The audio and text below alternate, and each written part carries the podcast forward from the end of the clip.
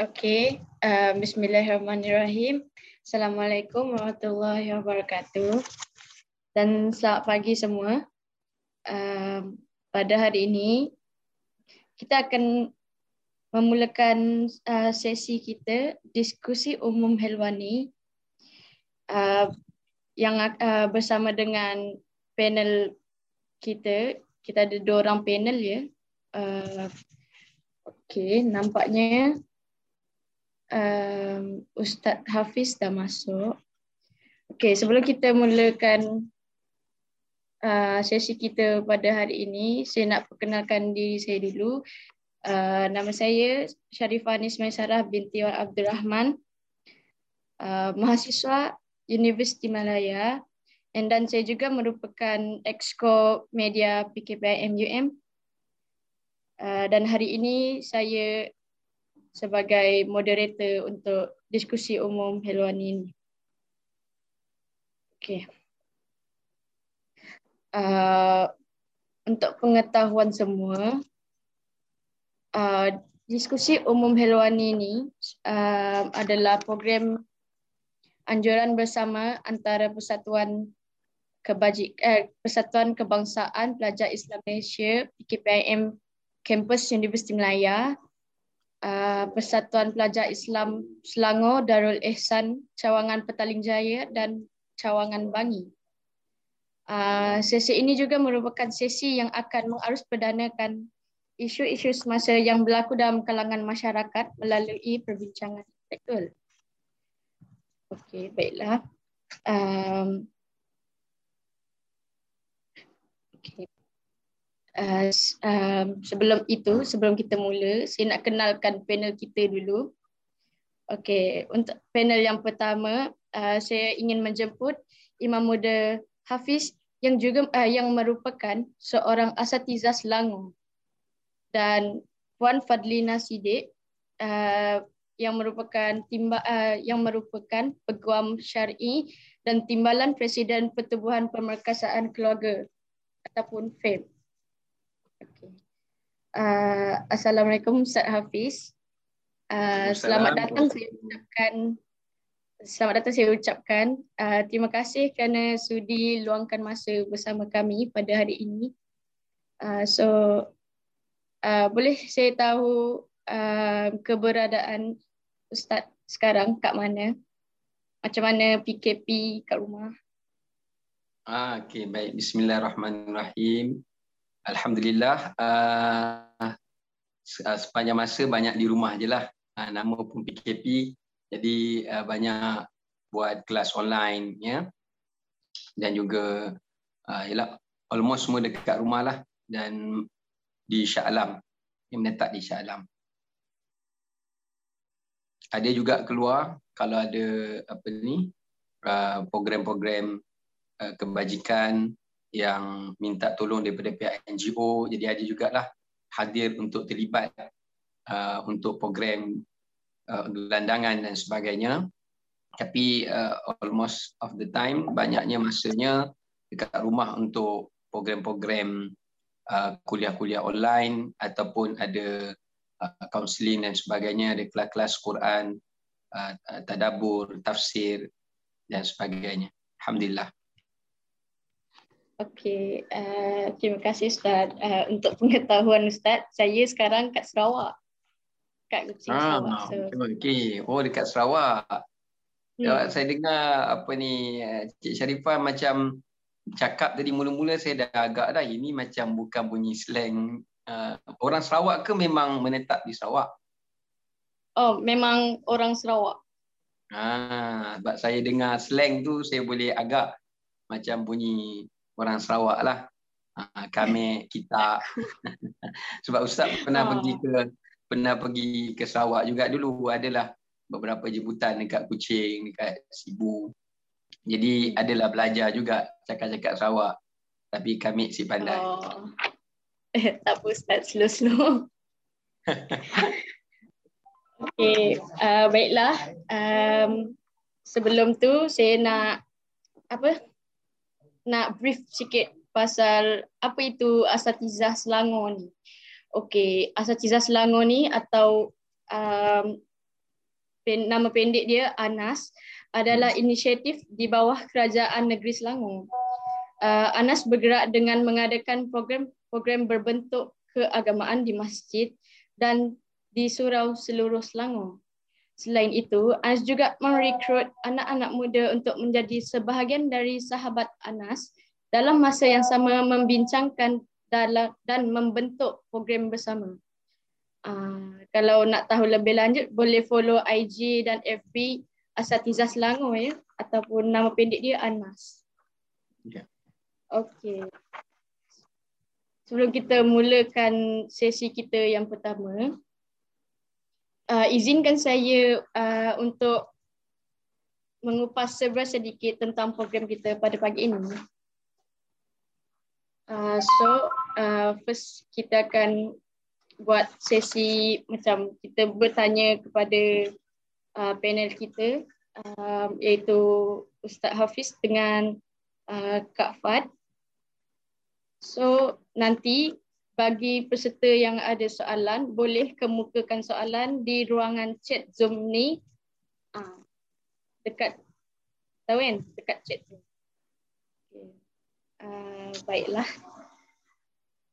Di sini saya ada beberapa beberapa soalan yang hendak dikemukakan kepada Ustaz Hafiz. Okey, baru-baru ni kita digempakan dengan statistik ranking universiti yang terlibat dalam isu Sugar Book ni. Um, Sugar Book ni sebe- uh, untuk um, general knowledge lah. Uh, Sugar Book ni adalah dating app service. Yes. Uh, so antara yang universiti yang terlibat yang top 5 yang saya tengok adalah University Sunway, uh, Inti International University, uh, Taylor University, Tengku Abdul Rahman University dan yang kelima adalah Universiti Malaya.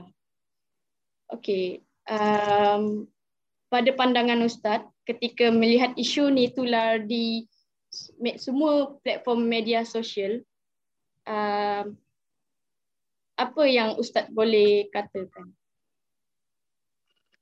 Okey, baik. Terima kasih kepada uh, Cik Sharifah Anis.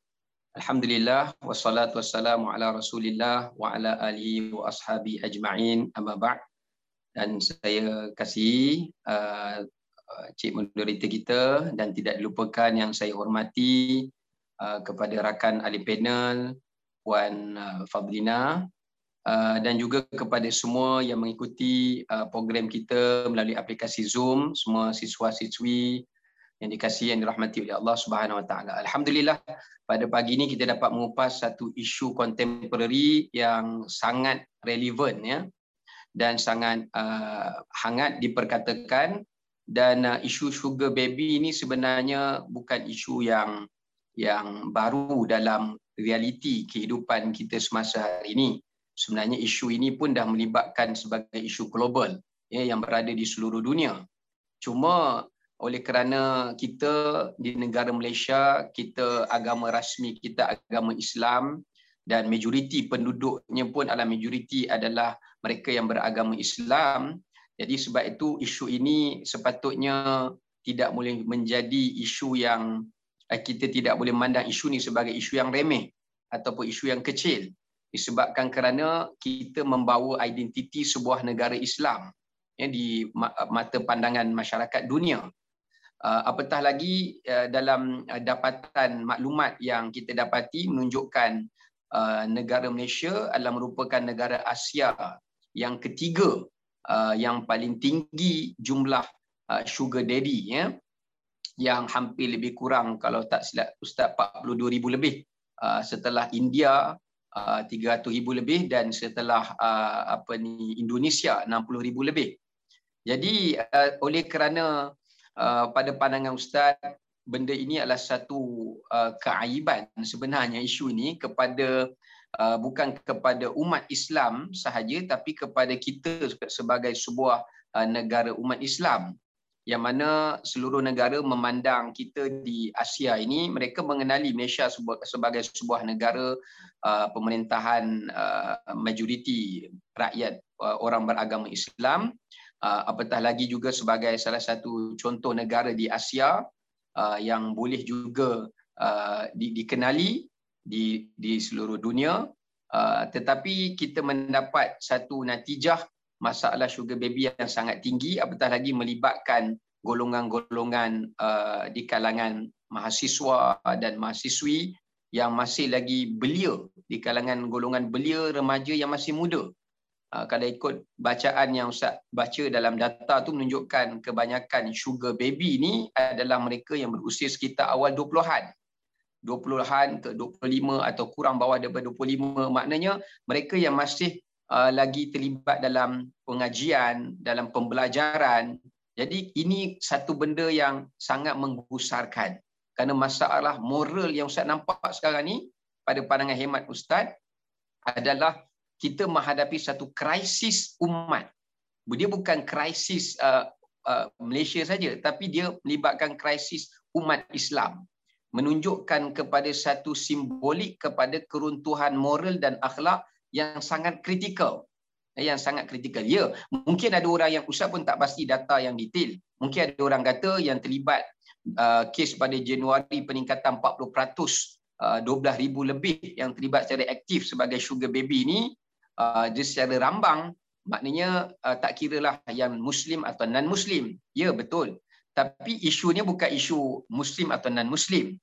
Isu dia isu belia. Kita semua maklum belia ni adalah warisan negara yang akan di masa akan datang akan memimpin dan menentukan hala tuju negara ini di mana arahnya di mana ia bergerak. Jadi kalau daripada awal 20-an lagi kita lihat uh, golongan belia ini telah pun rosak dari sudut moral dan akhlak dan identiti mereka sendiri.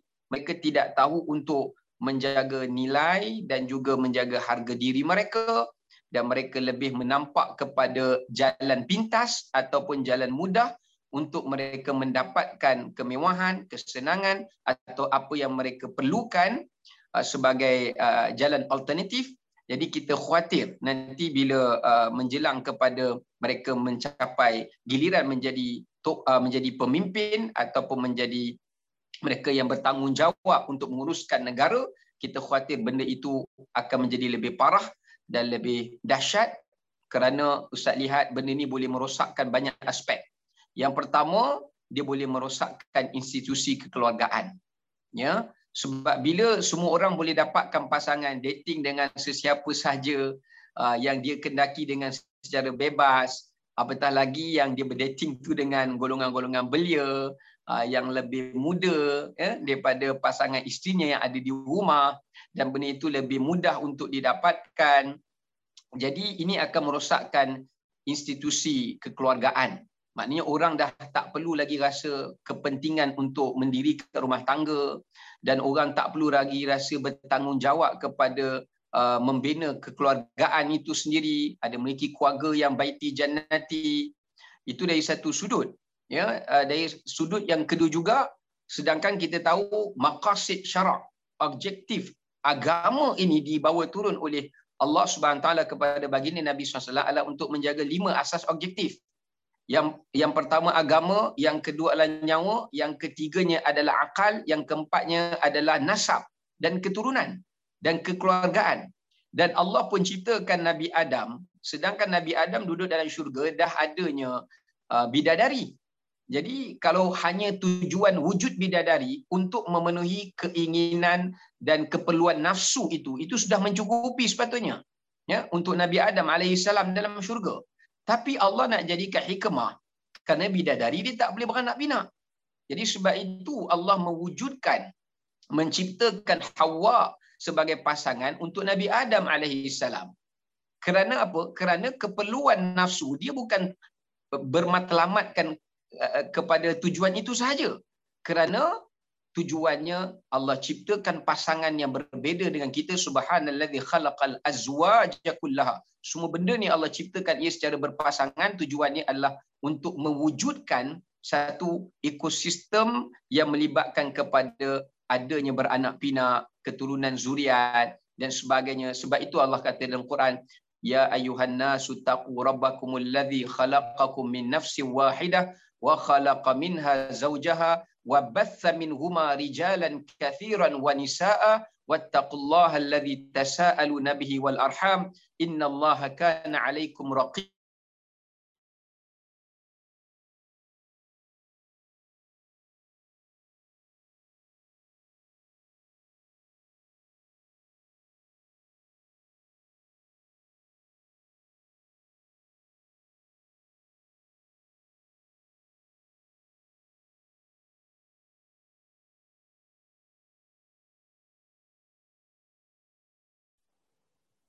Uh, Ustaz, okay.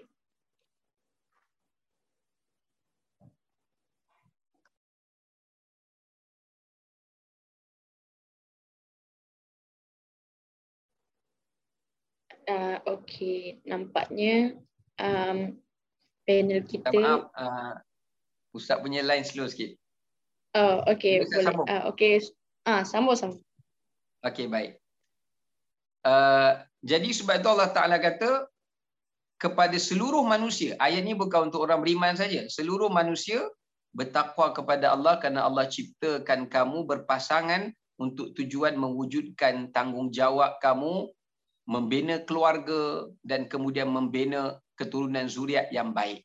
Ya. Jadi Ustaz sebut tadi yang pertama ini krisis yang melibatkan masalah umat kerana kita membina generasi umat di masa akan datang dia yang pertama dia menghancurkan institusi kekeluargaan yang kedua, kalau sugar baby ni bila kita tengok uh, berlaku di kalangan belia dan mahasiswa dan mahasiswi, uh, dia juga melibatkan tentang soal uh, apa ni masa akan datang dari sudut uh, kepimpinan uh, dan juga kita boleh baca jangkaan uh, manusia di masa akan datang bagaimana keadaan mereka, cara berfikir mereka, moral mereka dan juga akhlak mereka. Ya? Jadi ini satu benda yang ya, yang sangat bahayalah. Sebab kalau kita tengok dalam Quran Quran sangat memuji golongan-golongan muda. Contoh Allah bawa contoh dalam Quran modul untuk apa kita sebut sebagai ikutan kepada golongan muda. Ada cerita ashabul kahfi. Innahum fityatun amanu bi rabbihim wazidnahum huda. Yang kedua Allah Ta'ala cerita juga dalam Quran tentang contoh ikutan golongan belia ini iaitu seperti cerita Ashabul Ukhdud. Bagaimana seorang budak yang boleh mengislamkan uh, penduduk di negeri dia sehingga raja tu nak bunuh dia terpaksa membina Ukhdud parit untuk menghukum orang yang tak beriman kepada raja itu tadi. Ya. Dan banyak cerita uh, di, di, di zaman Nabi SAW pun Nabi kata uh, Syekh Dr. Mustafa Sibai rahimahullah dalam sirahnya Nabi memulakan dakwahnya membentuk golongan generasi muda-mudi dulu. Sebab tu kita tengok di fasa Mekah target mad'u Nabi, orang yang Nabi nak dakwahkan, banyak yang Islam kepada Nabi di peringkat awal Mekah adalah golongan muda. Bukan golongan veteran. Veteran-veteran Mekah susahlah masuk Islam. Tapi golongan muda. Dan golongan muda inilah seperti Mus'ab bin Umar dan banyak lagi tokoh-tokoh Bilal.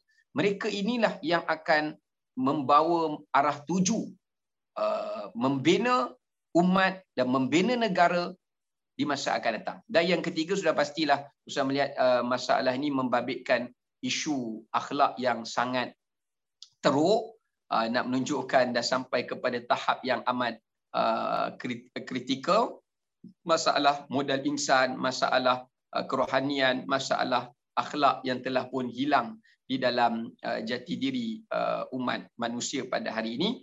Dan dan itu dia yang telah Nabi SAW khabarkan 1400 tahun yang dulu.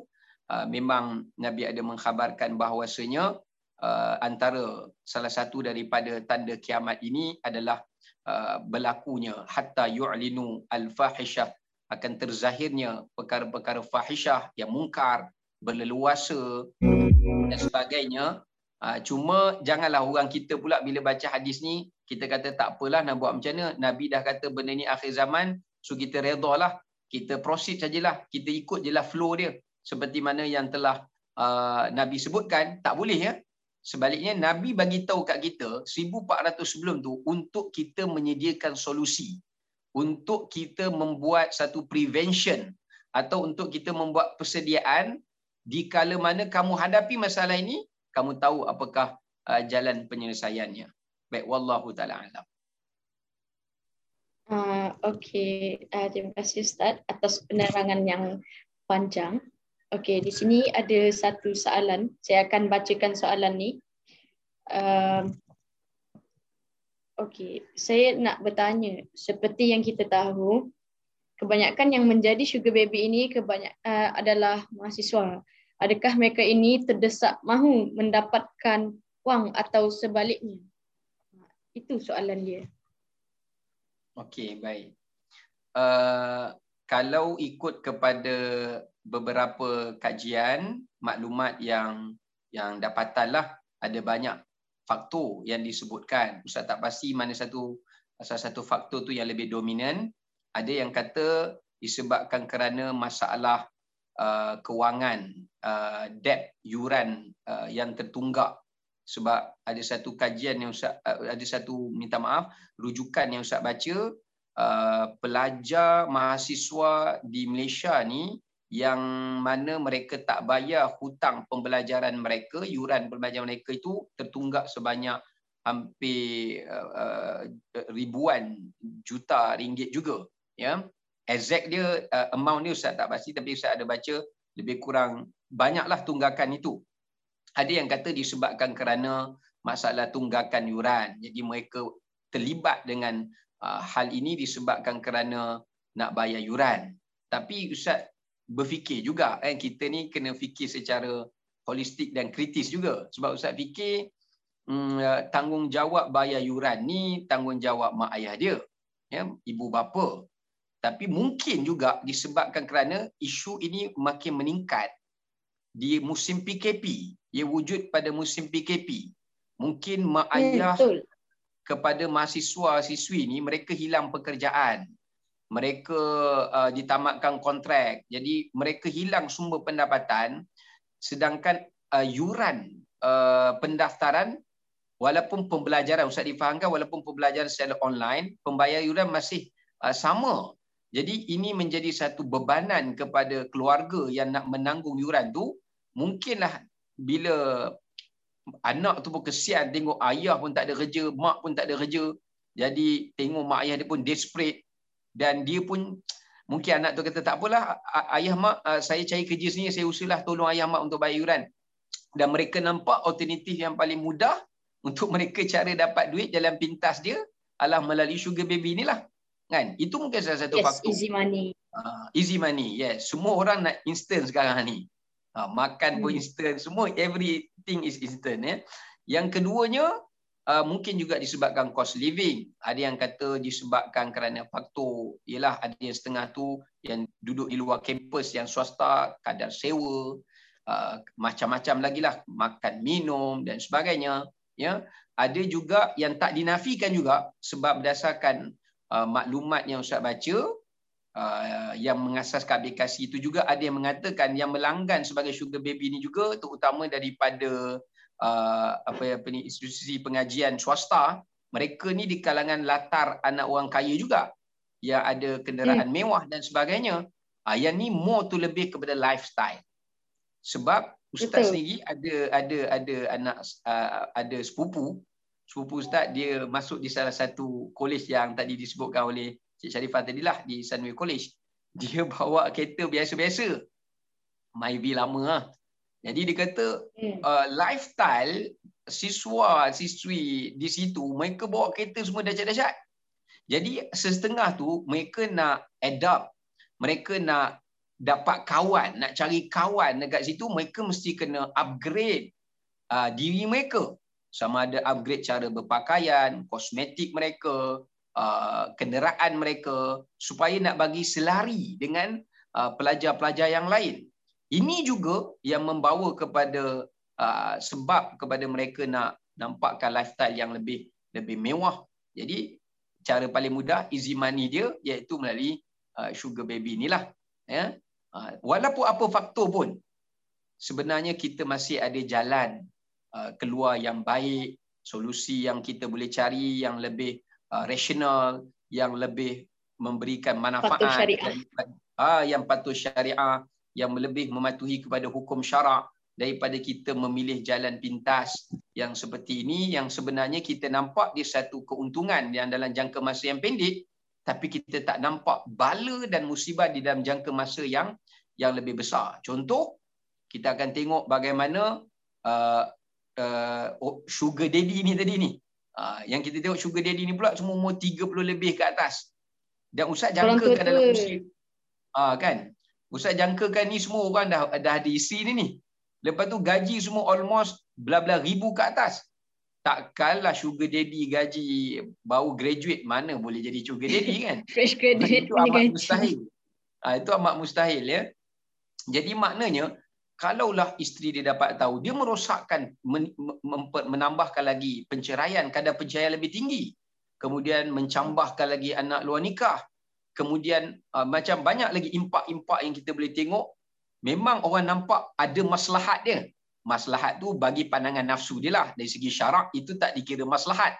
Ha, maknanya itu bukan kebaikan pun. Di segi pandangan nafsu hmm. dia nampak tu maslahat. Ya? Ha, sedangkan dia tak timbang sedangkan Islam ni ada fiqhul muwazanat fiqh timbangan. Mudarat dia lebih besar.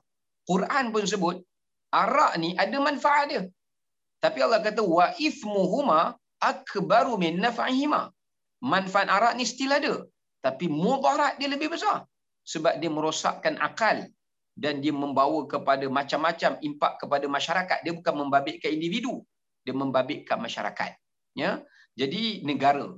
Jadi sebab itu uh, benda ni uh, sepatutnya kita kena uh, lihat para-para siswi sendiri pun kena tengok dari sudut yang lebih mengikut hukum syarak lebih kena bertakwa takut kepada Allah dan mencari solusi yang lebih rasional jalan penyelesaian yang yang yang lebih yang lebih orang kata apa terbaiklah ya.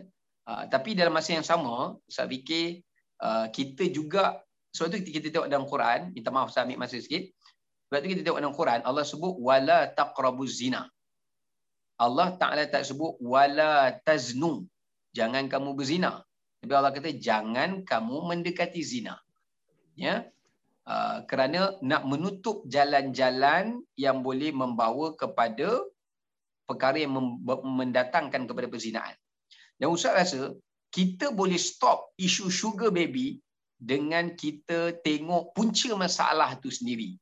Iaitu kita kena stop dulu sugar daddy. Sebab Ustaz fikir takkan ada sugar baby kalau tak ada orang nak bayar dia. Jadi sugar daddy ni pun kita kena fikir juga. Bukan masalah sugar baby saja. Walaupun topik kita sugar baby tapi isu sugar daddy pun kena diselesaikan. Sama macam kalau kita tak nak bagi orang minum arak kita juga kena pastikan pengedar arak. Kita tak nak ada orang ambil dadah kita kena pastikan tiada pengedar dadah. Ha, jadi baru kita boleh selesaikan masalah tu dengan secara holistik. Wallahu a'lam okey um... Okey, sebelum kita beralih ke soalan yang seterusnya, uh, ada satu lagi soalan ni dari Karimah Elias Nadima ni. Dia tanya, boleh jelaskan makna sugar baby atau sugar daddy ni tak? Atau oh, ada ya. lain juga sugar mommy? Ah, ya, yeah. kalau Ustaz tengok tu daripada maklumat bacaan uh, dekat Malaysia ni sugar baby, uh, sugar daddy lebih ramai daripada sugar baby dan ada juga sugar mami. Sugar baby ni uh, ada siswa yang tak tahu sugar baby ni kira warak habis ni. ya, maknanya sugar baby ni iaitu perempuan-perempuan simpanan lah. Uh, maknanya dalam bahasa mudah dia perempuan uh, yang di, dijemput untuk memberikan perkhidmatan, berdating dan juga untuk uh, memenuhi kehendak daripada orang yang telah pun uh, membayarnya. Bukan membayar dalam bentuk wang saja, mungkin dalam bentuk perbelanjaan, menanggung kehidupan dan sebagainya. Ya, sebab tu uh, Ustaz ingat yang mengasaskan aplikasi ni, dia rencana tu dia kata uh, sebenarnya uh, uh, aplikasi Sugar Book ni dia bukanlah aplikasi, dia bukannya uh, dia bukannya pelacuran ya. Sebab dia kata pelacuran tu ini kefahaman dia lah. Pelacuran tu bayar kemudian melacurkan diri. Ya, melacurkan diri.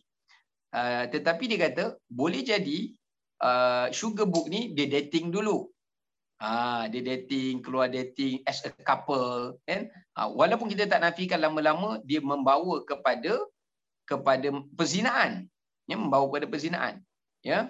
Dengan wanita itu nakkan imbalan apa yang dia nak belanja tanggung kos dia dia nak duit ke sehingga ustaz baca eh, setiap sugar baby dapat 2500 bulan tanpa bekerja apa-apa hanya menggadaikan maruah ya. Itu easy money yang yang sangat hina di sisi agama ya. Walaupun benda itu tak dipandang hina di sudut nafsu. Okey sugar baby tadi saya dah sebut dah perempuan simpanan untuk memenuhi kehendak orang yang melanggan dia. Ya. Adapun sugar daddy iaitu uh, golongan-golongan lelaki yang telah melanggan untuk mendapatkan uh, layanan daripada seorang wanita perempuan. Adapun sugar mami, Ustaz juga ada baca rupanya kat Malaysia ni sugar mami pun ada, lebih kurang 1600 lebih.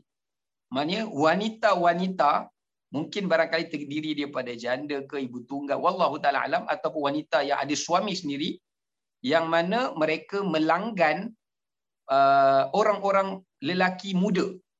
Ya orang-orang lelaki muda untuk melayan nafsu dia atau berdating dengan dia dan sebagainya.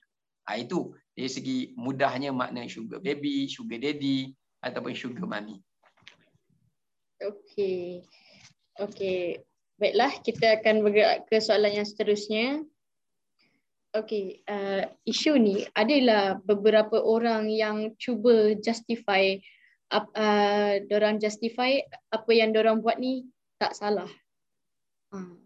So sebenarnya siapa yang patut disalahkan dalam hal ini? Adakah um, mangsa atau macam mana? Okey, uh, kalau kita sebut tentang siapa bersalah, Ustaz lebih suka mengambil pendekatan tidak menunding jari pada sesiapa. Sebab Ustaz dah sebut di awal tadi, masalah ni adalah masalah umat. Bila masalah umat, semua terbabit bertanggungjawab untuk uh, menyelesaikan masalah ini. Ya, uh, daripada kita sibuk salah kawan ni, salah kawan ni, jadi uh, sampai ke sudah pun kita tak akan selesaikan masalah ini. Sekarang masalah ini dah berlaku. Jadi bila dah berlaku, kita bersama-sama sebagai uh, suatu masyarakat uh, untuk selesaikan bersama-sama masalah ini. Macam sebuah keluarga. Sebab tu Ustaz teringatkan sebuah hadis Nabi SAW. Ustaz selalu suka baca hadis ni. Nabi ingatkan kita. Sebab tu kita tengok Islam ni agama yang sangat praktikal. Kalau kita tengok dalam Islam dia ada satu uh, kaedah namanya hisbah. Apa kaedah hisbah ni? Iaitu amar ma'ruf dan nahi mungkar. Ajak orang buat benda baik dan cegah orang buat benda mungkar. Ya. Dan Islam tak suruh ajak orang buat baik saja. Dan Islam juga dan lupakan daripada mencegah mungkar. Islam juga tak suruh kita asyik kerja cegah mungkar saja. Ajak orang buat baik tak ada. Jadi dia tak balance. Ya, dia tak balance. Eh, dalam Islam dia kena jalan seiring. Dalam masa yang sama, sekarang ni kita nak hentikan masalah sugar baby, kita juga kena perkasakan. Macam mana nak menghentikan itu masuk dalam aspek mencegah mungkar. Ini kita akan bincanglah melalui perundangan ke apa ke, itu mungkin uh, panel kedua lebih mahir. Yang keduanya, kita juga kena perkasakan amar ma'ruf. Iaitu macam mana kita nak tanamkan dalam jiwa mahasiswa kita keimanan, akhlak, macam mana nak rasa takut bertakwa kepada Allah, macam mana nak uh, bagi mereka ini uh, boleh mengisi, menghargai uh, maruah mereka dan sebagainya. Yang ini pun kena jalan seiring. Ya, okey baik. Dan Ustaz nak kongsikan satu hadis ini. Nabi SAW bersabda daripada Nu'man bin Bashir radhiyallahu an baginda menyatakan mathalul qa'im ala hududillah wal waqi'u fiha perumpamaan manusia ini yang berdiri di atas jalan Allah seperti satu kaum yang mereka semua duduk di dalam sebuah kapal. Kita sekarang ni sedang duduk dalam sebuah kapal. Sebuah bahtera yang duduk di lautan yang luas. Lautan tu ujian kita. Ha, ini kena bayangkan kefahaman gitu ya. Kita duduk atas sebuah kapal, kemudian kita duduk di laut yang bergelora, ributlah, taufan lah apa semua. Kemudian fa'asa ba'duhum a'laha Nabi kata. Dan dalam kapal tu pula ada yang duduk ke atas, ada yang duduk di tengah, ada yang duduk di bawah, ya.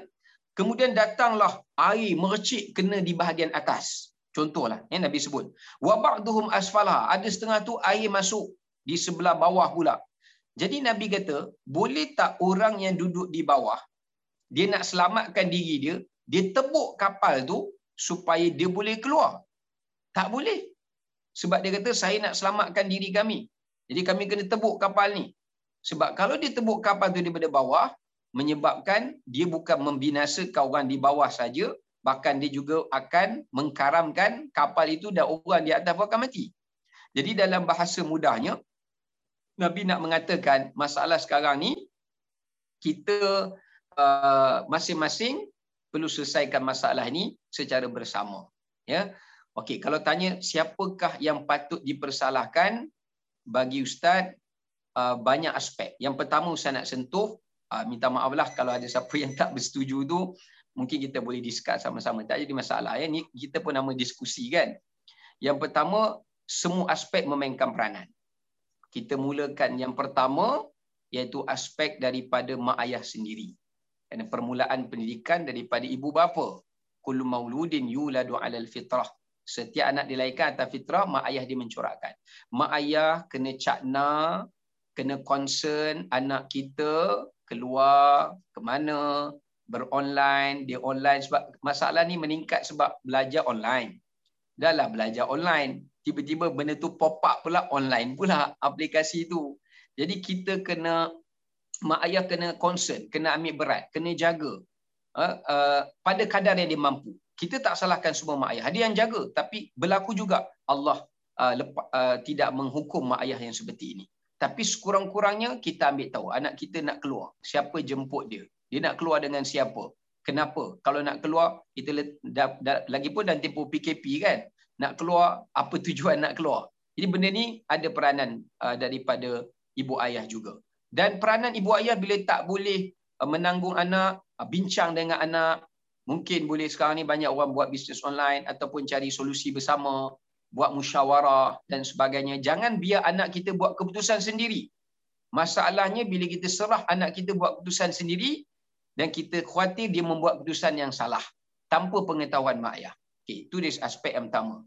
Yang kedua, juga Ustaz tengok uh, dari sudut yang yang boleh kita lihat juga adalah masalah dari sudut uh, government kerajaan iaitu bukan ustaz salahkan semua kerajaan uh, bukan kerajaan semata-mata tetapi maksud ustaz iaitu pihak berkuasa perlu memperkasakan memperketatkan undang-undang yang berkaitan dengan akta komunikasi dan multimedia. Misalnya contoh boleh perkasakan lagi. Ya pada mungkin itu uh, panel kedua boleh bahaskan uh, berkenaan dengan akta 375B yang boleh diperkasakan lagi yang mana kat situ hanya menyebut uh, sorry uh, dalam juga akta jenayah juga disebutkan uh, tentang larangan aktiviti pelacuran. Tetapi kena buat klosa bukan pelacuran saja apa-apa saja perkhidmatan yang membawa kepada perzinaan maknanya perlu diperkasakan lagi akta itu atas klosa yang boleh di, di, diperkemaskan lagi ya itu dari satu sudut yang patutnya perlu diperbahaskan. Kerana akta tu setahu Ustaz lama dah 1998 yang belum direview balik. Ya, belum direview balik. Okey, itu satu hal ya. Nombor dua juga, mungkin pihak kerajaan bila dah tahu masalah PKP banyak ni, boleh berbincang dengan pihak universiti. Seperti mana bila dah online, mintalah kurang bayaran benda ni ha, ataupun mak ayah sendiri boleh uh, hubungi pelajar sendiri boleh hubungi dengan pihak IPT maklumkan kesusahan mak ayah dia apa ni tak ada ini ni dan mungkin boleh pertimbangkan soal pembayaran yuran itu diberikan pengurangan. Maknanya kita kena cuba cari solusi-solusi alternatif yang lain. Ya. Ha, jadi pihak IPT, pihak universiti pun kena concern juga masalah time PKP ni. Ha, macam mana keadaan uh, ekonomi mak ayah tu, budak itu bagaimana. Ya. Yang ketiga, masalah budak pun satu hal juga. Ha, sugar baby ni. Sebab apa? Sebab kadang-kadang setengah tu ada yang dapat PTPTN. Tapi joli dengan lifestyle kemewahan, nak hidup mewah zaman sekarang kan, semua nak show off, kan? semua nak tunjuk apa yang dia ada, nak tukar apa yang dia ada. Dia rasa benda yang macam ni pun sepatutnya tak bolehlah kita uh, uh, tanamkan dalam diri kita ni kehidupan yang suka bermewah-mewahan. Uh, sehingga ada yang kata biar nampak kaya walaupun papa kedana. kita tak nak sebab kalau kita tengok data daripada uh, pihak apa tu Sikris pun menyatakan bahawasanya kadar uh, anak muda yang telah bankruptcy kerana tidak membayar hutang kredit kad lebih di kalangan belia hampir 70%. Maknanya satu kadar yang sangat tinggi. Ya, uh, ini masalah yang kita kena bendung. Lifestyle ni kena ajar menabung bukan suka menunjuk-nunjuk dan bermewah-mewah ya. Itu bukan amalan yang dianjurkan dalam Islam. Nak bermewah boleh. Tapi ikut kemampuan lah. Ukur baju, baju di badan sendiri. Ya, baik. Betul. Okey, banyak lagi lah. Uh, kemudian uh, mungkin juga kita nak salahkan pun kita salahkan sama-sama lah sebab Ustaz dah kata dah ini masalah umat. Uh, mak ayah, kerajaan mainkan peranan, di IPT, universiti dan sebagainya, masalah budak itu sendiri. Dan faktor utama juga yang saya rasa, iaitu golongan-golongan pelabur. Sebab saya yakin uh, perniagaan sugar book ni dia melibatkan perniagaan global antara bangsa. Sebab semua negara ada. Kalau kita type sugar book, uh, jangan jangan join pula. Maknanya kita tengok di US, di UK, semua negara ada benda ni. Sebab dia adalah merupakan sistem kapitalis daripada pihak-pihak orang yang nak memajukan perniagaan dia mendapat keuntungan melalui uh, perniagaan macam inilah menyediakan perkhidmatan yang macam ni untuk mereka dapatkan kekayaan, sumber kekayaan.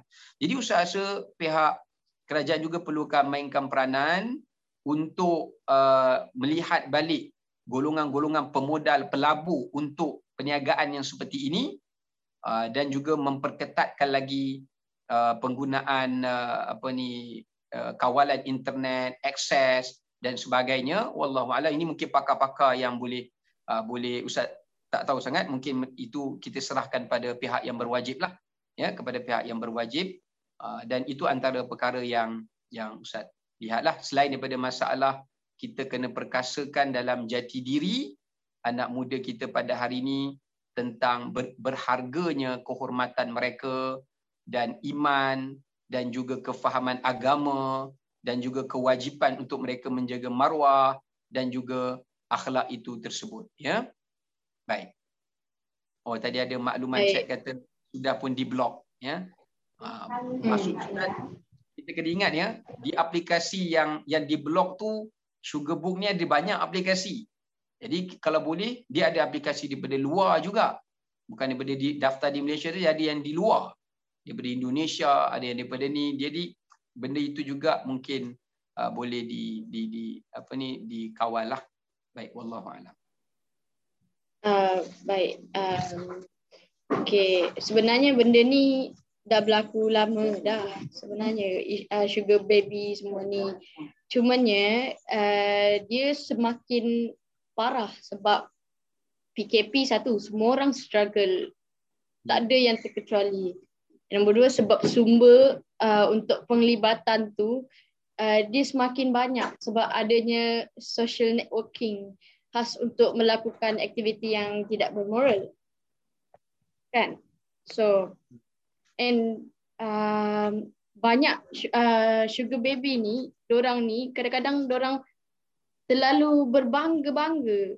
Dia show off eh orang ada sugar daddy kan. So orang boleh flex sana sini sebab yelah orang bagi badan je uh, sugar daddy bagi duit bagi semua benda yang dia nak so sebagai kita sebagai seorang pendakwah uh, macam mana nak mengatasi isu trend ini dalam kalangan mahasiswa.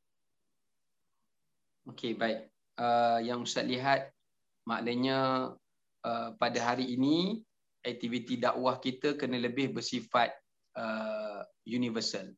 Maknanya tak boleh lagi skop dakwah kita tu lebih kepada di masjid surau ataupun uh, terbatas pada laman-laman tertentu sebab kalau kita tengok sekarang ni pun walaupun dakwah tu berjalan melalui social media tapi yang menonton di social media tu bukan seluruh uh, belia pun ya itu bagi yang peminat-peminat tegar untuk uh, untuk uh, apa ni belajar saja ya maknanya message itu tidak sampai secara menyeluruh kepada uh, semua golongan mahasiswa dan mahasiswi jadi uh, saya rasa dari segi pendakwah itu sendiri kita kena wujudkan beberapa langkah uh, yang lebih drastik ataupun yang lebih sistematik. Misalnya contohnya mungkin kita kena mewujudkan uh, yang sekatan bersama. Jadi Ustaz dah bahaskanlah itu daripada pihak tanggungjawab pihak government dan kerajaan uh, dan juga uh, badan-badan berwajib lah dan dari segi perundangan dan sebagainya.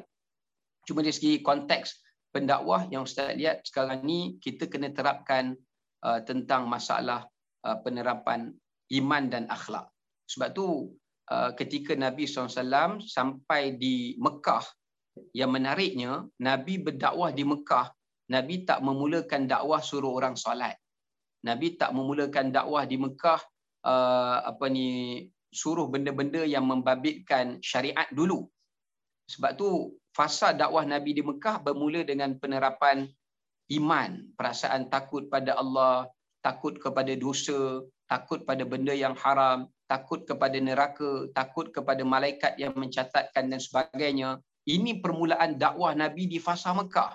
Solat apa semua tu dia datang masa dekat uh, di Madinah itu sendiri. Eh, di Madinah itu sendiri baru ada fasa-fasa pensyariatan ibadat. Yang kedua yang Nabi tanamkan selain daripada iman adalah masalah akhlak. Sebab itu Nabi memberitahu antara motif objektif perutusan Nabi secara uh, secara utamanya innama bu'istu li utammima makarimal akhlak adalah untuk membaiki masalah akhlak yang ada dalam masyarakat golongan orang Mekah sehingga mereka diberikan gelaran sebagai golongan masyarakat jahiliyah. Dahsyat. Tapi saya rasa kita sekarang ni Jangan kita baca sirah Nabi, kita nampak jahiliah zaman Nabi, kita tak nampak jahiliah moden. Jahiliah moden di zaman kita. Kalau zaman Nabi diceritakan, orang boleh berzina di hanya mengangkat bendera saja, nak menunjukkan sesiapa saja boleh melangganinya, kita juga ada melalui aplikasi seperti ini. Dan cuma dalam bentuk versi yang moden. Jadi disebabkan kerana itu, kefahaman yang tinggi tentang pengetahuan agama itu satu hal tapi memberi kefahaman saja tak mencukupi. Sebab saya ustaz yakin uh, di kalangan belia ni bukan tak tahu benda ni berdosa. Bukan semuanya lah. Ada setengah tu tahu. Uh, benda ni tak boleh buat, benda ni salah. Tapi mereka kehilangan something di dalam jiwa mereka. Sama ada boleh jadi mereka kehilangan ilmu kerana jahil dan yang kedua, mungkin disebabkan kerana mereka tahu tetapi mereka tidak sedar. Maknanya mereka tidak ada iman, rasa takut pada Allah dalam hati nombor dua. Nombor tiga boleh jadi juga kerana mereka kurang perhatian atau mereka tiada uh, kecukupan uh, kasih sayang atau pemerhatian. Sebab tu mereka boleh bangga ada sugar daddy yang sangat concern dengan mereka, ambil berat tentang mereka, boleh bagi semua apa yang mereka ada Uh, itu juga boleh jadi salah satu kemungkinan faktor yang menyebabkan mereka rasa lebih baik sugar daddy daripada daddy yang di dekat rumah. Ha, itu misalan contoh. Dia boleh jadi banyak aspek. Ya, Jadi sebab itu, Ustaz kata sebagai seorang uh, sebagai pendakwah hari ini, kita kena pergi kepada golongan media. Tak boleh lagi duduk di tempat meja kita berdakwah. Kita kena turun ke padang. Kita kena cari golongan-golongan belia ini dan kita kena buat bermacam-macam lagi wacana ataupun program ataupun aktiviti uh, dakwah yang lebih kepada lapangan dan juga yang membabitkan kepada latihan dan memberikan kefahaman, memberikan keinsafan kepada uh, golongan uh, ibu bapa, golongan masyarakat dan juga kepada golongan uh, belia itu sendiri. Ya. Sebab Ustaz tengok sekarang ni anak-anak muda yang rakam benda-benda yang yang kita panggil apa ya maksiat ataupun dosa post dekat Facebook dan sebagainya secara tontonan umum mereka dah tak rasa bersalah bahkan mereka rasa benda ini adalah benda yang kebebasan Ha, ini juga faktor kejahilan saya sebut tadi. Kerana mereka rasa ini kebebasan hak mereka. Mereka nak buat apa, itu diri mereka. Kenapa manusia lain kena sibuk? Ya, ha, Ini juga satu masalah krisis pemikiran uh, moden yang telah pun membawa manusia keluar daripada arus yang sebenar mengikut acuan dalam agama Islam. Baik, wallahu alam. Betul. Okey. Um, terima kasih Ustaz uh, atas penerangan yang sangat baik dan sangat boleh uh, bukanlah boleh diterima maksudnya ni uh, sangat apa bagi bahasa mudah lah untuk uh, untuk orang semua orang faham tentang isu ni. Uh, baik, uh, uh, saya akan mulakan sesi dua bersama uh, Kak Fadlina Sidik. Uh, saya akan perkenalkan sekali lagi uh, Kak Fadlina Sidik ni merupakan peguam syar'i dan timbalan Presiden Pertubuhan Pemerkasaan Keluarga atau FAME. Uh, Kak Fad, apa khabar? Baik, Alhamdulillah. Okey ke? Salam. Okey. Um, saya ad, uh, ada tiga soalan nak tanya Kak Fad tentang yang berkaitan dengan isu ni lah uh, ada mitos uh, yang mengatakan bahawa Sugar Book ni sebenarnya adalah eh sebenarnya uh, platform untuk jual diri. Ada juga yang kata um, Sugar Book ni dia provide transactional expectation involving consensual adult. Maaf ke? Ada macam kurang sikit bahasa Melayu. Uh, tapi macam tu lah dia tidak sebenarnya Sugarberg ni dia tidak berkaitan pun dengan aktiviti menjual diri. Ha. So sebenarnya bagaimana konsep ekosistem Sugarbook ni? Okay, alright. Uh, terima kasih um, Anis uh, uh, untuk soalan tersebut. Uh, rakan panel uh, Ustaz uh, Hafiz uh, dan barangkali uh, yang sedang menonton ni uh, adik-adik dan anak-anak belaka lah kot ya. Uh, Kak, sebenarnya nak panggil Kak Fat pun dah tak sesuai makcik katnya. Uh, okay, uh, bila kita bercakap tentang uh, ekosistem uh, sugar book, sugar baby ni, uh, Kak Fat nak mulakan dengan uh, memberikan gambaran apa sebenarnya yang berla- apa yang ataupun kita panggil uh, siapa pemegang taruh utama ya di dalam ataupun stakeholder utama di dalam ekosistem sugar baby ni. Ya. Yang pertama sekali kita kena lihat uh, bahawa sugar baby ini ada yang berbentuk online, ada yang berbentuk offline. Ya, catat ya, online dan offline. Sebab demografi ini, uh, ekosistem ini akan memberikan kita gambaran bahawa sugar baby ini tidak tertumpu kepada yang online sahaja. Yang offline ini yang kita risau. Ya, yang offline ini yang bahaya yang offline ini yang akan memberikan impak yang paling besar dalam uh, isu sosial negara. Baik. Itu yang pertama. Offline, online. Ya. So online ni kita tahu yang ada apps dan jangan tumpukan kepada Sugarbook sahaja. Hari ini mereka sekat. Ya. Hari ini MCMC, SKMM sekat uh, Sugarbook. Ya. Kita tengok beribu, beratus yang muncul dalam dalam platform yang berbeza. Dan Betul. jangan ingat uh, satu tutup ya um, maknanya mereka tidak boleh buka lagi ya. Ada sistem lain yang membolehkan mereka untuk beroperasi. Jadi jangan tumpukan kepada platform uh, Sugarbook sahaja tapi kita kena juga lihat kembali. Sebelum ini Tinder cukup terkenal dengan uh, agenda yang sama ya. Dan hmm. barangkali uh, banyak lagi aplikasi-aplikasi lain yang kita kena sentiasa memberikan tumpuan ya. Tapi sebelum Sugarbook adalah Tinder ya yang offline ini yang sangat merisaukan adalah kerana ia tidak mengisytiharkan perkhidmatan tersebut atau mengiklankan perkhidmatan tersebut. Jadi pemangsa-pemangsa ini mencari ya pemandiri-pemandiri ataupun mangsa-mangsa mereka ini melalui um, media sosial secara pribadi, private DM dan sebagainya. Ya, dan inilah kita. yang paling merisaukan kerana kita tidak ada data yang berkaitan dengan offline ini melainkan ada aduan. Baik, itu konteks yang pertama. Ekosistem yang pertama. Yang kedua, dalam konteks sugar book ataupun sugar baby, sugar uh, sugar baby ataupun kita panggil macam inilah sugar coated relationship ini, mestilah ada sugar baby dan sugar daddy. Ya. Jadi tajuknya sugar coated relationship, mesti ada sugar lah. Dua sugar yang paling besar ini, sugar baby dan sugar daddy. Ya. Betul. Sugar baby ini, ya, uh, sebab Kak dengar tadi soalan yang ditujukan kepada Ustaz, siapa yang perlu dipersalahkan? Jangan sekali-kali dalam konteks sosial, apabila kita nak buat penyelesaian sosial, kita mulakan dengan soalan begitu. Ia adalah soalan yang salah. Ya. Jadi apa yang kita kena lihat adalah kerana dalam konteks apabila kita nak selesaikan isu sosial, victim blaming ini adalah prinsip yang mesti kita jauhkan.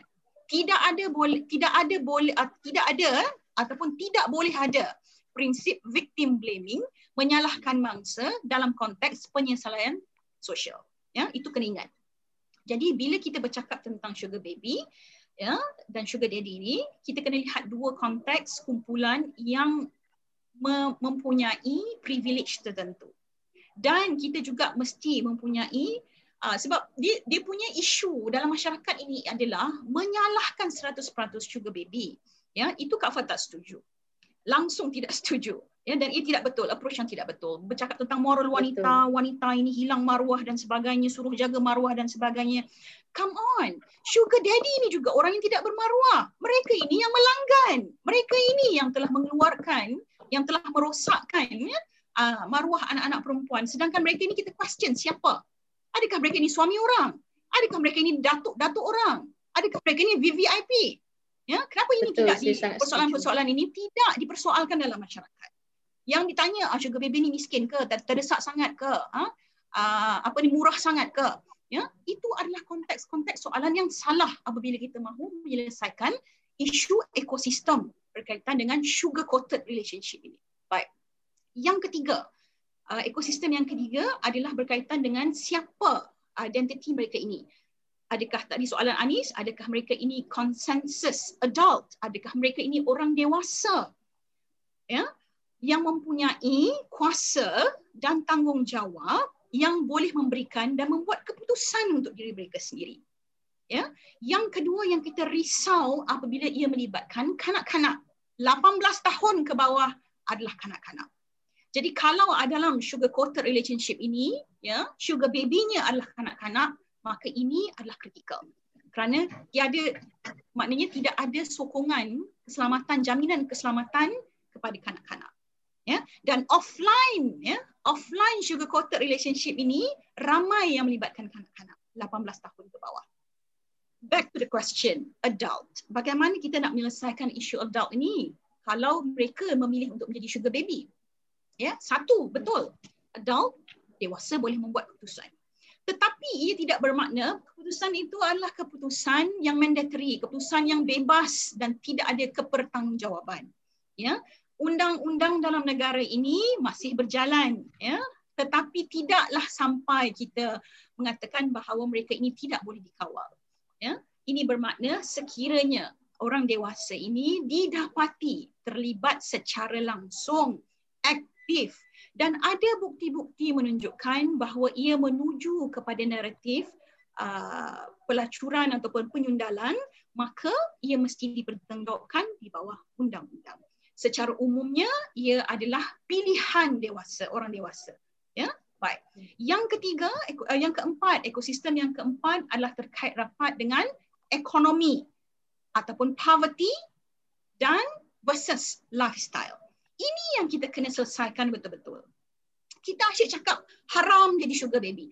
Haram sugar coated relationship. Ya, kalau dalam konteks ekonomi, dalam konteks poverty, kita juga kena cakap kalau betul isunya adalah kerana kemiskinan, maka haram ada uh, uh, yuran universiti yang mahal. Haram kita biar pelajar-pelajar kita kelaparan. Ya, kalau nak konteks haram yang sama. Ya, uh, jadi kalau nak cakap tentang poverty, kemiskinan itulah naratif yang kita pilih, maka soalnya kita juga kena persoalkan ya tidak boleh ada pelajar yang kelaparan tidak ada tidak boleh ada universiti yang uh, memberikan ataupun yuran mengenakan yuran yang mahal. Haram, samanya haram. Kalau nak menyelesaikan isunya adalah dari segi financial, isu ekonomi dan isu poverty. Right. Dari yes. segi lifestyle. Ini sangat penting ya sebab ia membawa kepada ekosistem yang seterusnya ya sama ada ekosistem itu adalah ekosistem yang kita katakan sebagai post modernism culture. Baik. Postmodernism culture ini adalah satu kita panggil sebagai krisis values, nilai kemanusiaan postmodernism. Ia bukan sahaja berlaku dalam masyarakat tetapi juga berlaku dalam entiti keluarga yang paling kecil. Sebagai contoh, contoh postmodernism ya yang berlaku. Hari ini keluarga bukan lagi kita bercakap tentang keluarga ibu bapa ya dan anak-anak tapi kita bercakap tentang ibu tunggal. Itu adalah postmodernism. Kita bercakap tentang ibu bapa yang ada keluarga yang berlaku separation perpisahan. Ibu bapa yang uh, barangkali hanya ada anak luar nikah. Itu juga postmodernism ya. Dan juga values yang orang tidak berkahwin sebab tiljanah lagi. Tapi orang berkahwin untuk kepentingan tertentu. Postmodernism jadi values yang ada sekarang hari ini adalah values-values yang tidak lagi sama seperti dulu. Kita tidak pegang values yang sama. Jadi lifestyle ini kalau dia memilih untuk menjadi sugar baby kerana lifestyle nak handbag mahal, nak kasut mahal, nak makan benda yang mahal, ya. Maknanya ia adalah berkaitan dengan values. Apa perspektif dia tentang values? Ya. Jadi kita dah jumpa semua set set of sugar baby ni ada set yang kemiskinan poverty yang bermula dengan isu top up telefon sahaja, top up data untuk belajar. Ya. Jadi untuk untuk Kak Fad itu adalah poverty, itu adalah kemiskinan ya, yang tidak ada duit untuk belajar, ya, yang makannya adalah mematahkan Maggi, ya, separuh pagi dan separuh lagi malam. Kita jumpa. Jadi kenapa jadi sugar baby? Kerana itulah kehidupan dia sudah tidak tahan kerana terpaksa mematahkan Maggi dua ya satu untuk hidangan pagi dan satu untuk hidangan malam. Jadi kalau itulah isu-isunya, jadi kita kena lihat satu persatu. Tidak boleh semua naratif sugar baby ni adalah naratif seks. Tidak adil. Tidak adil. Ya, kena lihat satu persatu dengan adil. Ya, ekosistem yang seterusnya adalah terkait rapat dengan kita panggil sebagai transaction dan social uh, engagement. Ini juga dua ekosistem yang berbeza dalam sugar coated relationship ini yang melibatkan transaction ini adalah yang melibatkan ada uh, transaksi kewangan untuk perkhidmatan. Ya, dan perkhidmatan inilah yang kita question. Perkhidmatan jenis apa? Adakah ia menuju kepada perkhidmatan-perkhidmatan yang uh, kepada penyundalan dan pelacuran ataupun secara uh, social engagement sahaja? Ya sebab memang kita lihat ada kes-kes yang hanya melibatkan social engagement teman makan teman shopping sahaja. Tidak ada melibatkan sebarang uh, kita panggil sebagai transaction uh, secara seksual. Ya yang melibatkan seksual. Jadi ini semua adalah ekosistem yang sangat penting untuk kita bersikap adil terhadap isu ini. Ya tak boleh blanket semua isu. Ah ini dia pelacuran semua. Tidak. Ya ia tidak jadi begitu jadi kalau kita lihat ia dalam perspektif ekosistem dan pengasingan-pengasingan fakta yang betul ya dan uh, melihat kepada setiap kes itu sebagai penyelesaian individu bukan sahaja penyelesaian pukul rata maka kita akan dapat data yang lebih jelas ya. Sebab bagi Kak Fad yang paling penting juga ya yang paling kritikal juga adalah offline ini bila kita dapat report secara offline ini uh, inilah yang menakutkan ibu-ibu seperti kami ya yang tidak tahu apa dia ya yang kadang-kadang kita tidak tahu apa conversation yang anak-anak perempuan kita dapat barangkali uh, semasa mereka di media sosial ya. So itu saja Anis untuk soalan yang pertama. Minta maaf lama nak terangkan ekosistem dulu. Tak apa. Uh, saya faham. Kita, uh, berdasarkan apa yang Kak Fat cakap kan uh, Anis bukanlah eh, kita bukanlah nak apa uh, backup feminis bukan feminism. Cumanya uh, betul uh, people keep on blaming women for everything yang jadi. Uh, macam sugar baby ni. Uh, perempuan tu salah. Uh, kenapa perempuan tu buat macam tu? Dia tak sepatutnya buat macam tu. Macam tu. So sebenarnya kita pun memang tak boleh nak pukul rata dekat semua benda ni sebab kadang-kadang dia berlaku tanpa rela uh, dari mangsa. So perkara tu salah. So kita kena ambil tahu dari both side. Macam itulah yang Anis boleh uh, fahamkan. So soalan kedua. Um, yelah um, biasa uh, kalau kita tengok ranking sugar baby tu uh, uh, empat dari lima adalah uh, university private.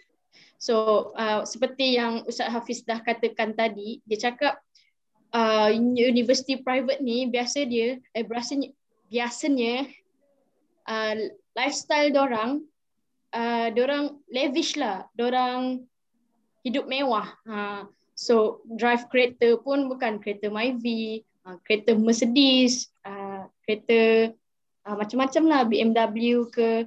So um, sebenarnya kan uh, sugar baby ni dia tak dia datang dari semua apa kelas keluarga. Faham ke? Macam ada yang datang dari privileged family ada yang datang dari underprivileged family juga.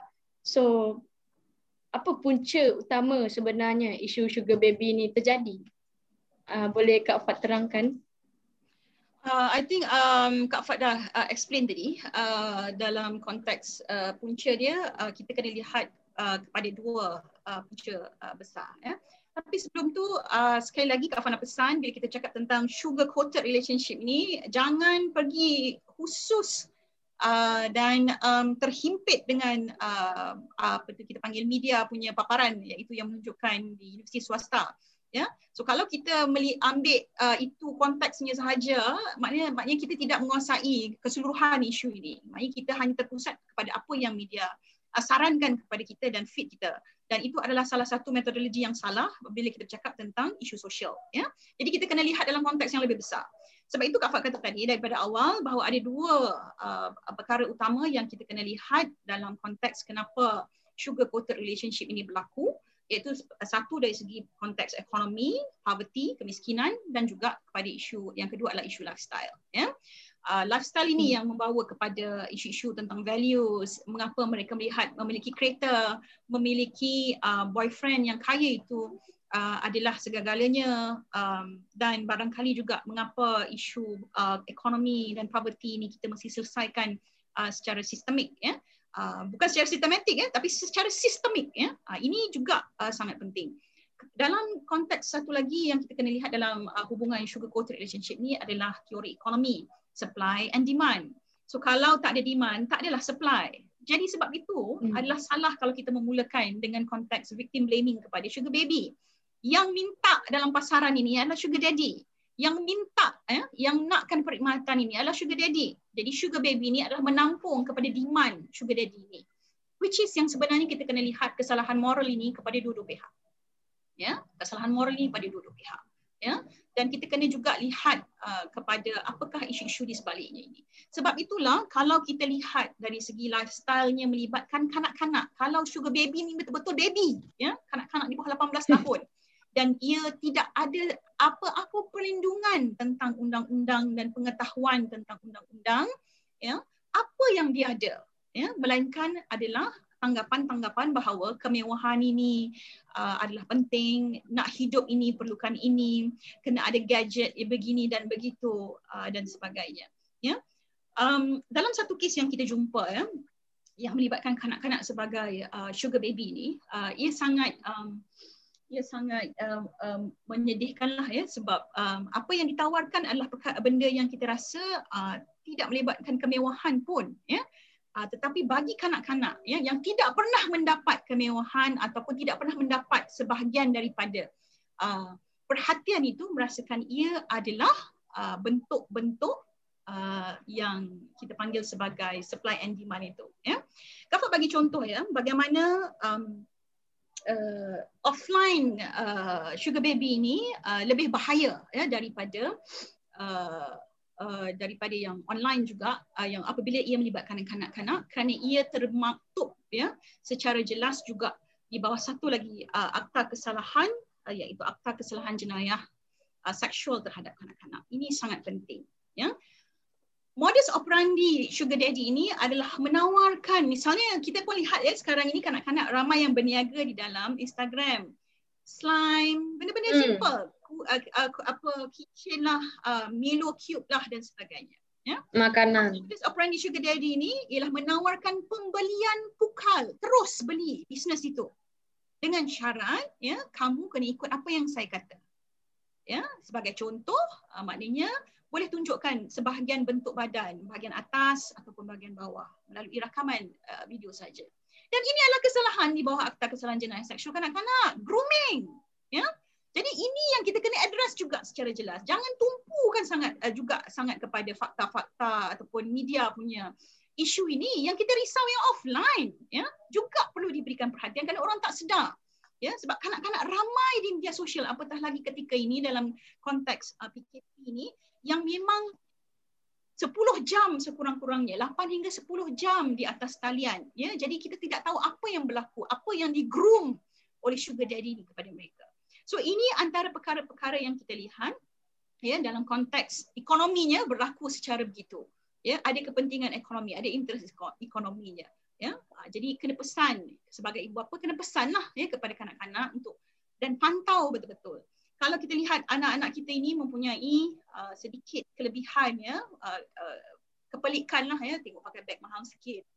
Uh, aku, aku jarang balik rumah atau selalu bagi duit dekat kita itu pun benda-benda yang kita perlu question sebagai ibu apa ya janganlah rasa bila anak kita ni dah bagi duit banyak dekat kita kita pun rasa macam alhamdulillah ya uh, apa ni rezeki melimpah ruah. Dan kita tak tahu pun itu daripada mana. Ya sekarang ini duit semua kita kena question. Ya datang dari mana. Even anak kita sendiri even suami kita pun ya. Ah even suami kita pun. Ya kalau yang terlibat sebagai sugar daddy sugar sugar, sugar daddy ni takkanlah sebagai isteri kita tak adalah rasa hin rasa ada orang kata apa intuition dia ni berlaku ataupun melakukan uh, curang ataupun nyundalan di belakang kita. Ya mesti ada intuition itu mesti question benda-benda begitu. Ya jadi itu dari konteks mengapa ia terjadi ada banyak faktor ekonomi yang paling utama poverty dan juga lifestyle pasca modernism yang melibatkan values yang berbeza. Wallahu a'lam. Hmm, baik. Uh, terima kasih Kak Fat. Ya, yeah, uh, dorang sugar baby ni dorang memang macam FOMO, fear of missing out. Dorang tak nak rasa dorang ni uh, rasa left out lah dengan kawan-kawan. Kawan-kawan hidup mewah tapi dia biasa-biasa je. So uh, benda tu berlaku kat semua tempat sebenarnya. Macam itulah. So, okay. Soalan next. Um, apakah uh, kan benda ni mesti uh, uh, since ranking tu dikeluarkan mesti ada yang uh, pihak-pihak universiti tu uh, cari jalan untuk penyelesaian kepada isu tersebut. So apakah tindakan yang telah diambil setakat ini adakah dia efektif atau ada alternatif yang lain untuk selesaikan isu ni? Oh, itu kena tanya pihak universiti lah apa benda apa yang dia buat sebab uh, uh, personally Kak Fat tak tak uh, tak deal uh, uh, isu ni dengan kelompok universiti saja. Kita deal secara uh, keseluruhan. Macam mana Kak Fat sebut daripada awal bahawa ekosistem sugar coated relationship ini uh, melibatkan uh, banyak community. Ya bukan sahaja community universiti bukan sahaja pelajar universiti tetapi juga community-community rentan ataupun vulnerable yang lain dalam masyarakat kita juga bercakap tentang keselamatan, keselamatan dan status-status ibu tunggal juga yang barangkali juga terlibat dengan aktiviti ini yang perlu kita selamatkan. Uh, kita juga bercakap tentang kanak-kanak eh, daripada awal. Uh, I, I think I've mentioned so many times about kanak-kanak because that's my apa kita panggil sebagai kita punya uh, uh, kepentingan juga. So kalau dalam konteks uh, ibu-ibu tunggal, wanita-wanita yang terpaksa menguruskan um, keluarga tetapi tidak ada pendapatan dan menggunakan platform Sugar Baby ni sebagai um, ruang uh, untuk mencari nafkah maka ia uh, menjadi tanggungjawab kita lah ya untuk menyelesaikan isu ini secara melihat sama ada mereka ini tergolong daripada golongan-golongan asnaf arikhab ya. Mereka yang uh, kita panggil sebagai terbelenggu dengan apa yang kita sebut sebagai belenggu-belenggu ekonomi, belenggu-belenggu kemiskinan ini dan kita kena lihat. Eh. So pengalaman sebagai peguam ini memang Kak Fat lihat sendirilah bagaimana uh, ibu-ibu tunggal ini uh, uh, maknanya terlibat secara langsung dalam uh, aktiviti-aktiviti ini uh, hanya kerana untuk uh, memberikan makan kepada uh, anak-anak mereka. Dan this is sad. Ya? Maknanya kita tidak selesaikan isu kemiskinan ini secara sistemik. Bermakna badan-badan otoriti yang sepatutnya menjaga kepentingan berkaitan dengan kemiskinan, kebajikan. Rakyat ini tidak melaksanakan tanggungjawab. Dan juga komuniti-komuniti dakwah ini juga tidak sampai kepada uh, masyarakat yang root ya the root of the society ini tidak sampai. Maknanya seruan-seruan tentang uh, dan akses-akses tentang bagaimana untuk mendapatkan bantuan-bantuan ini tidak sampai kepada mereka ya. Baik kita bercakap tentang apakah dia uh, barangkali uh, dalam konteks uh, untuk menyelesaikan isu ini uh, kita kena lihat dalam pelbagai konteks. Bukan sahaja konteks undang-undang tetapi juga uh, konteks um, uh, berdasarkan pada apa naratif yang kita nak ambil ya. Jangan kita anggap penyelesaian kepada sugar coated relationship ini penyelesaiannya mestilah uh, penyelesaian berdasarkan naratif seks ya. Maknanya kita nak buat mereka ini sebagai pekerja seks maka penyelesaiannya ialah haramkan pelacuran itu ya. Uh, itu baru satu dimensi. Kita tidak bercakap lagi tentang naratif-naratif yang sebenar ya jadi tidak boleh begitu. Sebab bila kita bercakap tentang pengharaman ini haram aja ya tapi tidak ada penyelesaian maka kita akan pergi balik kepada isu uh, bagaimana kita bercakap tentang uh, pelacuran lah ya. Kita kata haram tetapi kita tidak ada penyelesaian dari segi ekonomi tak ada uh, dari segi security social kita tidak tak ada langsung perlindungan untuk mereka ya. Jadi sudahnya aktivis-aktivis terpaksa menggunakan segala um, mekanisme yang ada dalam konteks yang sangat terhad dalam resource yang sangat terhad ya. Baik bila kita cakap tentang uh, undang-undang, ya, um, uh, satu dimensi yang sangat uh, penting uh, adalah undang-undang uh, dan kita sudah lihat ya, uh, sebenarnya personally Kak Fat tak adalah uh, excited sangat bila sugar book ini di-ban sebab kita tahu dah modus operandi dia macam mana. Jadi it's nothing nothing to be excited about. Ya? Uh, bila dia tutup yang ni, kita tahu banyak lagi benda lain. Sebab kita dah bergelumang dalam isu ini cukup lama jadi kita tahu bahawa uh, ini hanya satu sahaja mekanisme yang telah pun dilakukan. Ada banyak lagi platform yang lain. Yeah? so don't be too excited. Yeah? Tetapi kita raikan dalam konteks bahawa ia satu pelanggaran dari sudut uh, uh, undang-undangnya uh, secara atas talian. Jadi secara atas taliannya SKMM, MCMC telah mengambil tanggungjawab itu. Itu satu dimensi saja. Ya, maknanya atas talian habis cerita kita anggap begitu tapi tidak ada platform lain. SKMM pun tahu ada ada mereka ada mekanisme lain ada modus operandi lain. Itu yang pertama. Yang kedua kita juga juga uh, bercakap tentang um, isu moral ini um, secara jelas ya. Apabila isu sugar coated relationship ini melibatkan muslim dan non muslim maka pegangan values common values kita kena sama. Apa dia common values kita dalam isu ini? Ya? Uh, kena samalah ya. Walaupun kita nak bercakap dari segi Islam tapi kita kena ingat ya bahawa ia melibatkan juga non muslim jangan kita anggap uh, non muslim bagi dia lah settlekan. Dan kita tidak boleh address isu ini secara uh, tuntas. Sebab kita membuat pengasingan mad'u pula uh, pengasingan audience pula. Tetapi kita boleh selesaikan apabila kita ada common values yang kita pegang. Jangan anggap non muslim tidak ada moral values. Itu salah ya kita kata oh non uh, non muslim tidak terikat kepada uh, uh, agama dan uh, moral. Salah. Ya. Kerana apa? Balik pada rukun negara. Rukun negara kita kata apa? Yang kita pegang semua sama sekali. Kesopanan dan kesusilaan. Kepercayaan kepada Tuhan itu yang pertama. Bermakna rakyat Malaysia ini ya munafik ke ya ustaz ya uh, ataupun yang beriman pun ya mereka mempunyai common goals yang sama iaitu mereka semua beriman mempunyai kepercayaan kepada Tuhan dan mengamalkan kesopanan dan kesusilaan. So kena angkat teras-teras kenegaraan ini dalam konteks menyelesaikan sugar coated relationship ini. Jangan pinggirkan mana-mana uh, apa ni ruang untuk kita berdakwah secara efektif. Maknanya kita boleh address isu moral kepada non-muslim melalui teras kenegaraan dan boleh address isu kepada uh, muslim juga melalui teras kenegaraan. So dua-dua ni kita angkat sekaligus, ya. Baik. Yang ketiga, ini susah sikit ya ini susah sikit. Susah sebab apa? Sebab keputusan mahkamah persekutuan semalam. Ya. Semalam mahkamah persekutuan telah uh, menyebut bahawa uh, kesalahan-kesalahan yang uh, ada di dalam penal code ya yang telah pun uh, diperundangkan di dalam uh, penal code di bawah federal constitution di bawah perlembagaan persekutuan tidak boleh ya dibuat kesalahan yang sama di dalam undang-undang jenayah syariah. Dalam konteks jenayah syariah, sekiranya seorang muslim melakukan perbuatan-perbuatan seperti contoh pelacuran, muncikari, persebuahan luar nikah dan sebagainya, kita ada kita punya undang-undang yang terkait rapat dengan kesalahan yang berhubung dengan kesusilaan di bawah enactment jenayah syariah.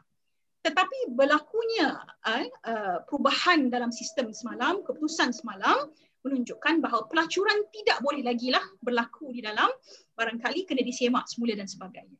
Ya, jadi undang-undang moral hari ini juga ya sudah pun ada diambil alih oleh persekutuan ada yang di bawah enactment jenayah syariah. Jadi ini juga memberikan kita banyak lagi ruang untuk kita melihat apakah undang-undang jenayah syariah yang boleh mengawal moral seorang muslim. Ya, ada setengah orang tak setuju. Ya, kenapa kena ada kawalan moral? Suka hatilah sebab kita dah adult, kita dah suka hatilah kita nak buat apa. Ya, ah, tetapi kena ingat kebebasan ini bukan mutlak. Kebebasan yang uh, yang yang diberikan sama ada oleh agama ataupun oleh uh, undang-undang ini tetap ada hadnya. Ya? Tidak mungkin kita boleh uh, lakukan secara semua benda secara mutlak. Ya? Kemudian akta kesalahan jenayah syariah uh, kesalahan uh, jenayah seksual terhadap kanak-kanak ini cukup besar. Sebagaimana Kak Fadil sebut daripada awal offline yang melibatkan kanak-kanak ini kena lihat. Dan juga akta kanak-kanak yang melibatkan uh, stakeholder bukan sahaja kanak-kanak tetapi juga ibu bapa. So ibu bapa ya ibu bapa yang membenarkan anak-anak mereka terlibat dengan mana-mana aktiviti pelacuran atau mana-mana sexual abuse ya yang melibatkan sexual abuse ya uh, boleh didakwa di bawah uh, akta kesalahan jenayah syariah kan akta kesalahan uh, seksual terhadap kanak-kanak dan juga akta kanak-kanak ya. Dan yang terakhir yang kita minta 20 tahun yang lalu tak sampai-sampai lagi daripada satu government kepada satu government adalah akta kesalahan ataupun akta gangguan seksual ya ini sangat penting sebab tu bila kita bercakap uh, bercakap tentang sugar coated relationship, bila kita cakap tentang sugar baby, kita juga kena berfikir tentang bagaimana mereka untuk melindungi uh, mereka. Kalau lah, katakanlah mereka pilih, fine. Mereka pilih uh, untuk meneruskan aktiviti tersebut. Tetapi kita kena ingat, dalam mana-mana aktiviti yang melibatkan uh, sexual relationship ataupun hubungan seksual ini, consent sangat penting. Hatta terpakai kepada pelacur.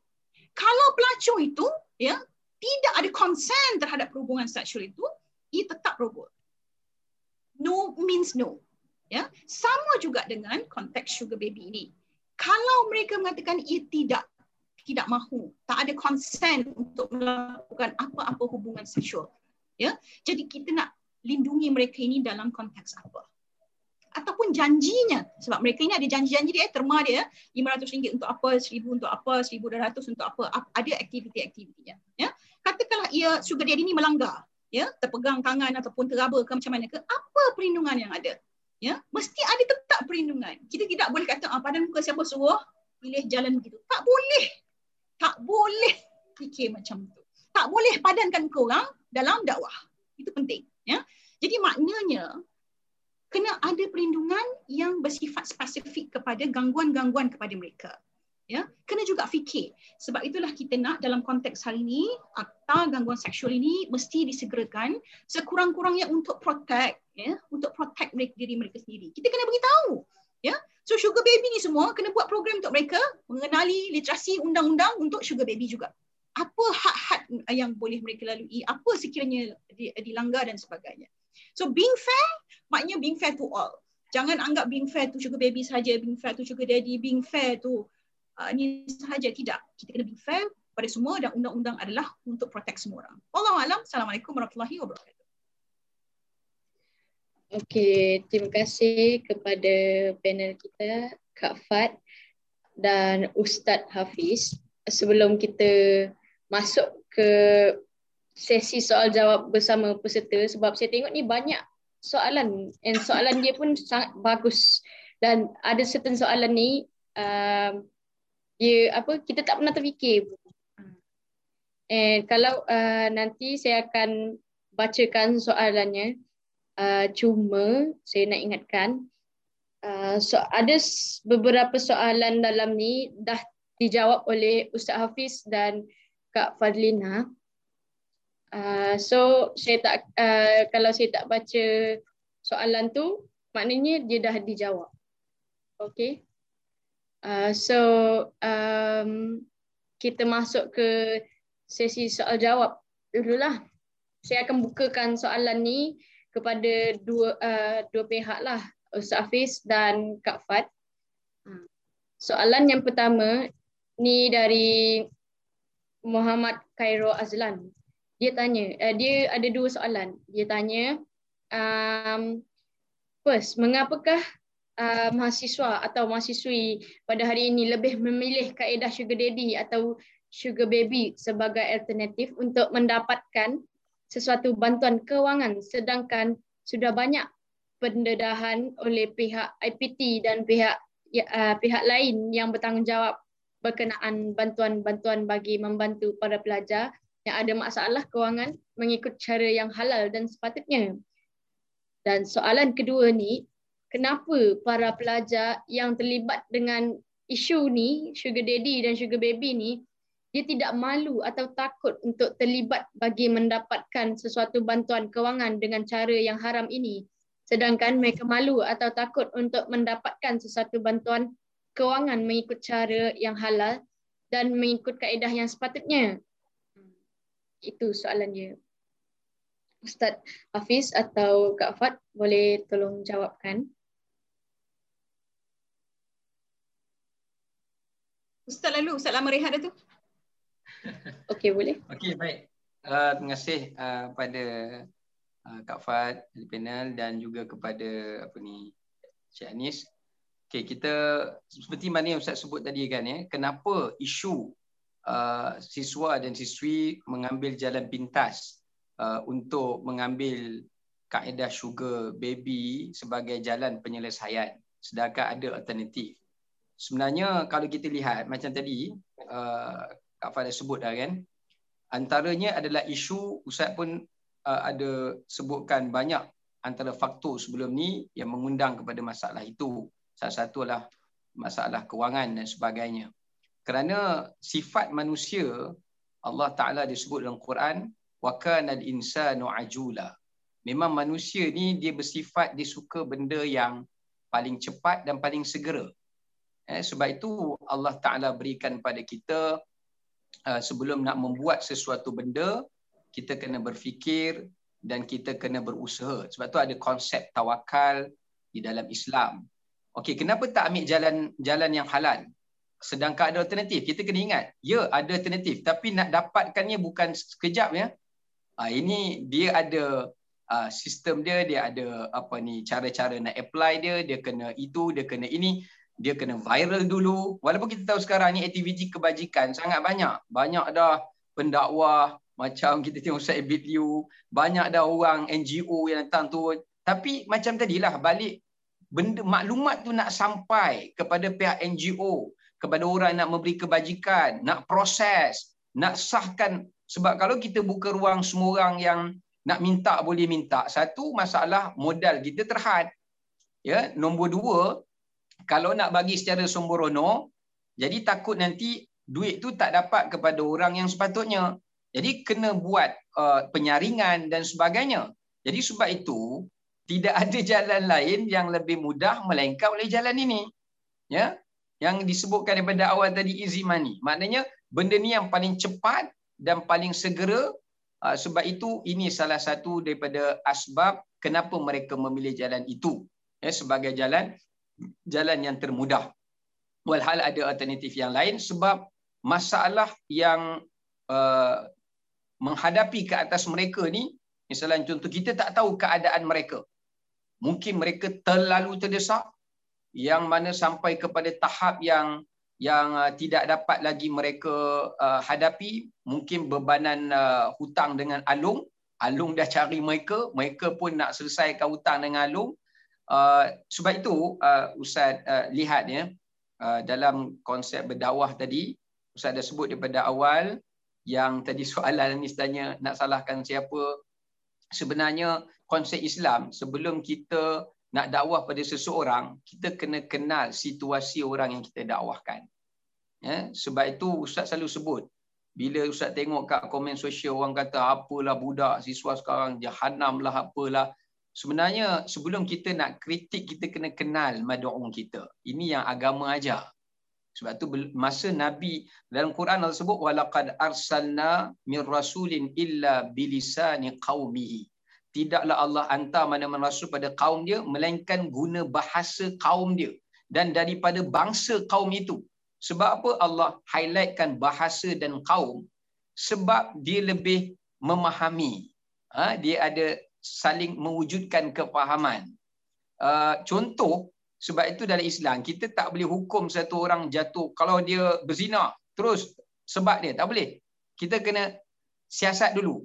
Dia berzina mungkin kerana keadaan dia yang tidak menyebelahi dia dan dia hanya je jalan tu saja untuk dikeluar daripada kepompong masalah itu. Dan itulah kita kena kenal pasti tahap darurat seseorang tu. Mungkin juga cara dia memahami uh, uh, keadaan darurat dia itu Uh, membolehkan untuk dia melanggan sugar, menjadi sugar baby. Uh, mungkin itu dia satu kefahaman dia pula tentang solusi dalam mencari solusi dalam uh, dalam mencari jalan penyelesaian. jadi kalau balik pada soalan kenapa mereka memilih jalan itu ada banyak faktor. Ya, cuma uh, mungkin itu yang mereka nampak sebagai jalan penyelesaian yang paling cepat, yang paling segera, yang boleh menyelesaikan masalah yang mereka hadapi yang kita pun tak tahu situasi mereka bagaimana dan uh, uh, boleh jadi juga disebabkan kerana faktor uh, apa ni apa ni sudut pandang kehidupan mereka itu macam tadi disebut uh, value valuable bagi life dia tu yang dia nampak objektifnya mungkin uh, apa ni objektif yang salah maka itu juga salah satu sebab kenapa mereka memilih jalan yang haram berbanding daripada jalan yang halal. Sebab tu kalau uh, Anis tengok ya, uh, dalam Islam ni benda yang haram memang biasanya benda tu lebih mudahlah. Uh, sebab tu Islam haram kita ambil hasil pendapatan yang haram sebab dia menafikan uh, usaha kita. Uh, judi kenapa tak boleh? Sebab judi tak ada usaha. Uh, dan benda-benda macam rasuah kenapa tak boleh? Sebab dia benda yang mudah. Ya, kita ambil hak orang dalam keadaan kita tak perlu usaha apa-apa pun. Ya, sebab tu Islam menyuruh kita mengajar konsep tawakal. Cuma ah, janganlah kita kata habis tu dia orang tak usaha ke? Kita kena membantu memudahkan jalan usaha mereka itu secara bersama. Wallahu a'lam. Baik, terima kasih Ustaz Hafiz. Uh, Okey, soalan seterusnya dari Muhammad Nazir. Dia tanya, uh, dia cakap lah, saya pernah jumpa sugar baby ni kat kampus sebelum ni dan dia sendiri yang tak nak keluar dari dunia tu. Penglibatan dia dalam dunia ni sampai tahap memang dah melacukan diri dah. So macam mana nak selesaikan kalau macam ni? Mohon pencerahan. Terima kasih uh, soalan tu. Satu, um, Kak Fad, uh, dia macam inilah uh, kita uh, dalam konteks apapun husnuzon ini sangat penting. Uh, Kak Fad risau kalau kita terus jump into conclusion bahawa melihat sahaja melihat gambaran uh, physical zahir ni kita terus conclude uh, dia memang nacho tidak tidak boleh. Uh, risau kita juga terjebak dengan jenayah-jenayah kazaf dan sebagainya. Um, tapi apa yang kita rasakan um, sebagai seorang rakan uh, kalau kita tahu uh, yang paling penting adalah nasihat Ya, nasihat ini, uh, adin nasihat ini adalah perkara yang paling besar dan selalu diambil uh, remeh uh, oleh uh, para pendakwah. Adin nasihat ini uh, adalah gambaran yang sangat besar kepada conviction kita kepada agama, conviction kita pada prinsip moral, conviction kita sebagai seorang Muslim yang baik adalah bermula dengan penasihatan yang baik. Ya, jadi kena dekati dan uh, nasihat. Ya macam mana Ustaz Hafiz cakap tadi lah, uh, setiap orang punya kisah yang tersendiri, fakta yang berbeza. So jangan samakan semua orang punya naratif uh, untuk uh, menjadi uh, ataupun menjadi sebahagian daripada dalam ekosistem sugar coated uh, relationship ini adalah naratif seks. Tidak ya? Sebab itulah kena dekati dan uh, ambil tanggungjawab uh, sebagai seorang rakan yang baik uh, dan nasihatkanlah dengan apa yang telah pun kita kongsikan tadi daripada awal tadi sampai dah dah berpuluh-puluh hadis yang Ustaz sebut tadi itu itu semua kena dilaksanakan lah ya Baik, itu yang pertama. Yang kedua, um, uh, uh, jika mereka enggan uh, untuk uh, apa ni uh, mem, uh, kita panggil meninggalkan uh, ya uh, konteks um, aktiviti tersebut uh, kita ada tanggungjawab lain juga ya antara lain adalah untuk memberdayakan advokasi dan aktivisme yang lebih uh, aktif dan agresif lah dalam komuniti kita supaya tidak ada lagi orang yang terlibat. Yang ketiga tindakan disiplin lah ya. Kalau betul-betul ada bukti ada bukti transaction ya. Selalunya kita akan minta bukti transaction lah. Dan ini sangat sangat sangat sangat sukar diperolehi melainkan kita ada uh, kita panggil sebagai akses untuk dapatkan akaun dia dan sebagainya ya.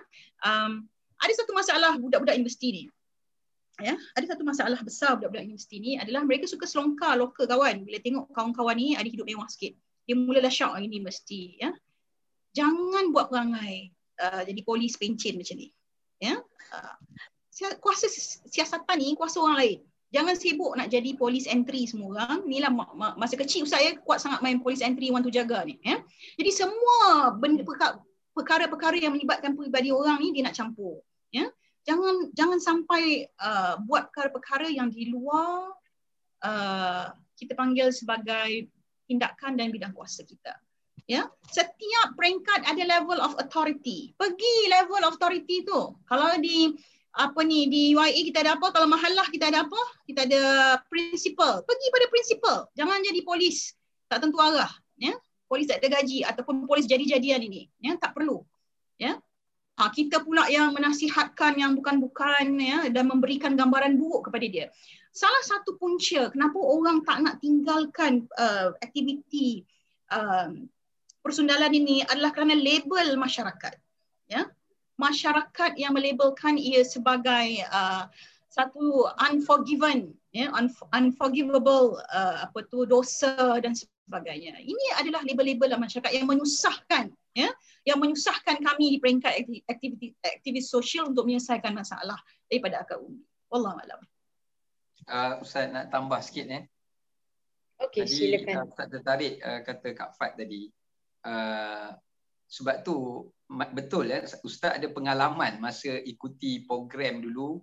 Kami pernah ini bagus ya program uh, yalah kita uh, dari satu sudut sebenarnya program yang diasaskan masa dalam program muda dulu dia beza dengan program-program yang lain sebab kami perlu terlibat secara praktikal dengan masyarakat. Ada satu kali tu kami diberi satu task. Kami kena pergi ke Jalan Bukit Bintang uh, dengan lorong Haji Taib. Kami tak dibenarkan pakai, yalah, kalau pakai macam ni lari ya, orang kan. Ha, dia orang pakaikan kami baju macam ni macam ni dan kami pergi kami jadi pergi pukul 2 pagi uh, pergi tanya dekat tepi-tepi tu tanya apa semua dan sampai jumpa satu budak perempuan uh, sembang dengan dia saja ajak-ajak sembang uh, tak, uh, apa ni dia orang bagi tahu berapalah apalah semualah untuk masak apa semua tu begitu sembang kat dia kenapa uh, join macam ni dan sebagainya rupanya mereka cerita budak muda lagi 17 tahun macam tadi uh, masih bawa umur. Dia cerita disebabkan kerana masalah keluarga, ayah dia terlibat dengan dadah. Uh, jadi kita faham dia nak bantu apa ni uh, ibu dia nak membesarkan adik dia dan dia tak nampak jalan asal datang ke KL nak cari kerja yang bagus tapi kawan dia dah ajak dia masuk kerja yang macam ni jadi GRO dan sebagainya. Jadi kita faham jadi kat situ kita dapat belajar, oh rupa-rupanya kita nak salahkan seseorang tu banyak kronologi perjalanan hidup yang kita kena selesaikan dulu sebelum kita nak nak menyalahkan dia. Sama juga ada seorang uh, gay yang saya pernah jumpa, seorang gay ya, yang mana dia ni asal bersekolah agama. Bukan kita nak burukkan. Bila saya cakap ini kan orang kata saya nak burukkan sekolah agama. Tidak. Ya, tapi nak katakan bila kita cerita dengan dia kenapa dia jadi macam ni rupanya dia pernah ada pengalaman begini dan dia rasa bahagia hidup macam ni sampai dia pernah cakap kat ustaz kami buat benda ni kami tak susahkan siapa-siapa pun kami tak beranak pun dia cakap ha ya ha, dan dia anggap benda tu baik untuk dia sebab tak ada orang yang memberi kefahaman yang betul kepada kepada mereka ya, sebagai satu Uh, penyelesaian. Sebab tu hari ni Ustaz tengok masyarakat kita banyak menghukum daripada membimbing. Uh, sedangkan kita baca dalam hadis Nabi kata wanita yang melacur pun Allah ampunkan dosanya kerana dia memberi minum kepada seekor anjing. Maknanya kalau kita nak apa poin kat situ yang kita nak ambil, kalau kita tunjuk kepada dia satu turning point dia untuk dia dapat balik semula uh, untuk dia balik-balik semula kepada Allah Taala itu bukan menunjukkan pengakhiran dia sebagai pengakhiran yang yang yang yang yang, yang buruk tetapi silap-silap dia boleh jadi jauh lebih baik daripada daripada kita yang suka menghukum ataupun uh, memandang orang dengan pandangan yang tadilah. Kak Fat kata unforgivable tu yang mana dalam satu hadis sebagai penutup saya nak sebut ingatnya kita sebagai uh, semua di kalangan kita adalah pendakwah yang mainkan peranan masing-masing. Iaitu dalam satu hadis Nabi sebut riwayat Ahmad Nabi kata di di hari akhirat ada dua orang lelaki Allah bangkitkan. Satu mereka ni berdua kat dunia kawan rapat uh, yang satu ni soleh satu lagi ni tak soleh yang tak saleh ni, yang saleh ni dia selalu nasihat yang tak saleh ni. Dia kata kau ni bila nak berubah apa semua, dia kata suka hati akulah. Apakah Allah menghantar kamu sebagai untuk mengawal apa yang aku buat? Yang kawan dia yang baik ni punya marah dia kata, Allah tidak akan mengampunkan dosamu dan Allah tidak akan memberi petunjuk kepada kamu. Apa yang berlaku? Lelaki ni tengok dah kawan dia ni saleh. Silap-silap betul kawan dia ni cakap dia pun kekal di dalam kemaksiatan sampai mati.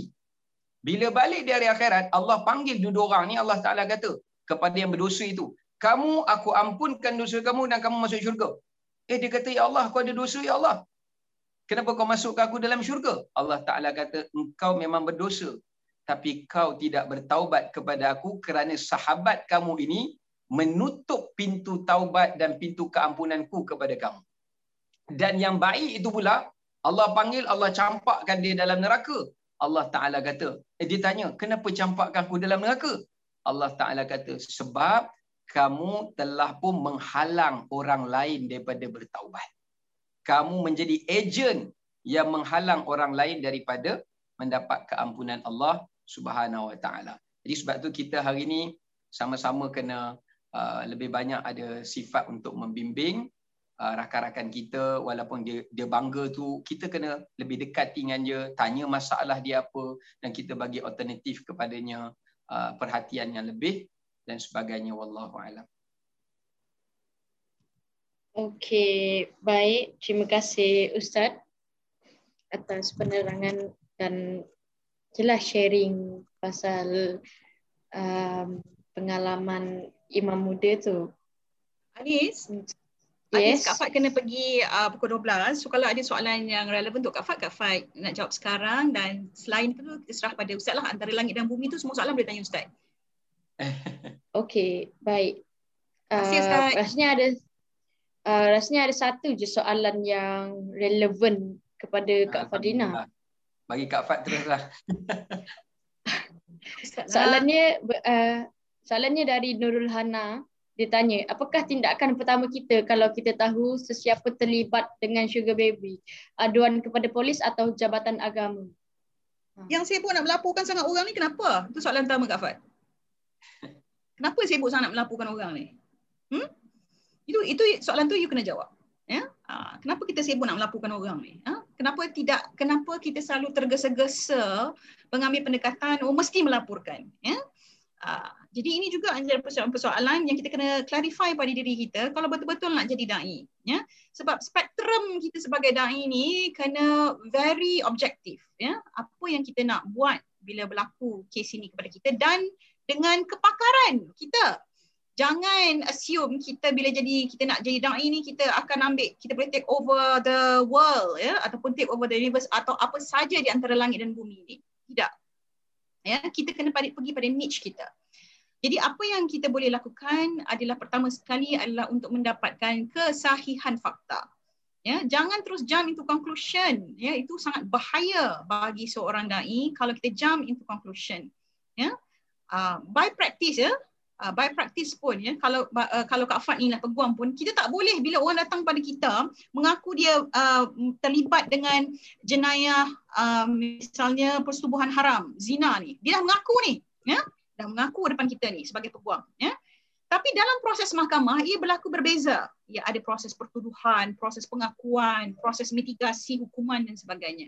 Jadi kalau mahkamah pun yang ada bidang kuasa melakukan proses-proses begitu, kita yang tak ada bidang kuasa nak sibuk uh, buat aduan orang ni kenapa? Ya, itu yang pertama. Yang kedua adalah mengenal pasti apakah ekosistem yang ada. Ya, it's good to be an active bystander dalam isu-isu sosial. Be a good effect active bystander ini maksudnya kita ada pengetahuan tentang apa yang berlaku situasi. Yang kedua, uh, kita menguasai situasi itu. Ketiga, kita tahu apakah intervention yang boleh dibuat ataupun distraction yang boleh dibuat. Ya, ini sangat penting. Sebab itulah mana-mana aktivis sosial yang nak jadi aktivis kena well trained. Ya, nak dakwah ini bukan kita cakap ya Allah ya Tuhanku jadikanlah aku pendakwah yang baik selesai khalas tak kena melalui proses ada proses groomingnya untuk jadi dai ini kena ada tahu apakah demografi sosial kena tahu data-data yang kita bekerja bekerja dengan data sangat penting dan menguasai proses-proses training ini ya. So kalau nak jadi aktivis sugar baby bukan maknanya bukan aktivis sugar baby ya maknanya aktivis mencegah sugar coated relationship ini maksudnya kita kena tahulah apa dia ya. Kita panggil sebagai kalau dalam film ya kita amalkan um, yang kita panggil uh, kalau konteks Islamnya kita panggil proses islah lah ya uh, tapi dalam konteks mekanisme modus operandinya kita panggil sebagai empowerment orient, orientation oriented intervention sebab tu jadi film tu family empowerment Uh, society tu sebab kita amalkan ataupun kita mengambil setiap isu sosial itu dalam konteks empowerment oriented intervention. Setiap isu sosial ini mesti berlaku empowerment. Empowerment tu maksudnya apa? Pencerdasan dari segi uh, undang-undang, pencerdasan dari segi hak, pencerdasan dari uh, segi taubat dan proses islah diri itu kepada orang yang kita bawa isu tersebut. Mesti berlaku empowerment oriented intervention. Intervention ini juga penting. Dan yang bila nak melakukan intervention kita mesti ada skill. Tak boleh intervention tu um itulah aku rasa kau ni memang berdosa sangat dah ni ya. Uh, ataupun kita kata memang tak ada tak ada cara lain lah memang kena masuk penjara je eh? tak boleh. That's not intervention. Yeah? that's speculation. Kena beza setiap proses apabila kita melakukan proses-proses apa nasihatan ini apa yang kita buat ya adakah ia mere speculation adakah ia memang ya pure intervention dan pure intervention hanya boleh dilakukan oleh profesional ya jadi speculation ini yang selalu berlaku dalam masyarakat ya uh, macam tadilah ya speculationnya adalah uh, orang uh, non muslim tidak uh, tidak terpakai dengan undang-undang moral salah itu speculation ya ataupun nampak je orang macam ni saya rasa dia memang terlibat dalam dalam pelacuran Kak Fat. Salah itu speculation. Ya, sebab itulah ya uh, Kak Fat terang uh, tegaskan sekali lagi disiplin diri kita sebagai dai, disiplin diri kita sebagai aktivis sosial ni kena jaga. Jangan itu conclusion melalui semua proses. Allah. Baik, terima kasih Kak Fat. Okey, sebelum Kak Fat keluar, boleh Anis nak buat sesi bergambar? Boleh, boleh. Okey uh, mohon semua buka kamera ya untuk nak buat sesi bergambar.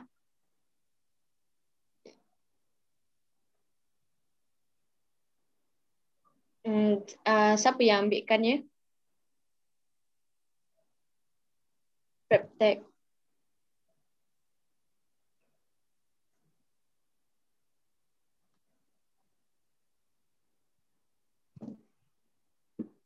Okay yang dapat buka kamera minta uh, mohon buka kamera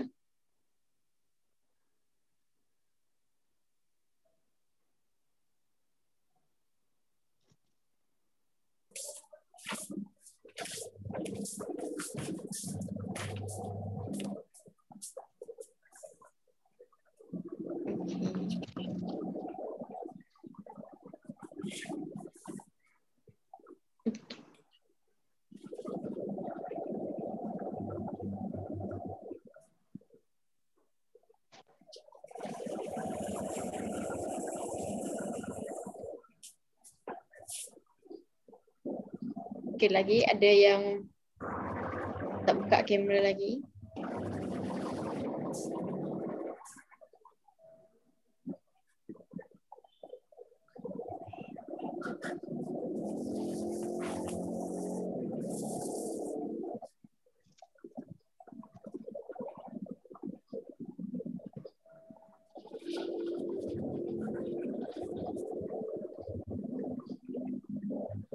Okay, um, ready ya. Uh, Anis kira satu, dua, tiga, saya ambil. Okay.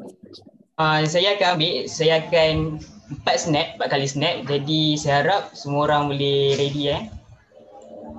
Uh, okay. Amirul kira ke saya kira? Uh, saya kira.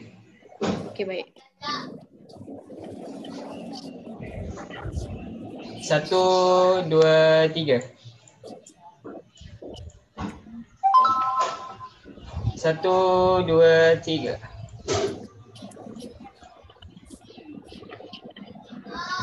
Satu, dua, tiga.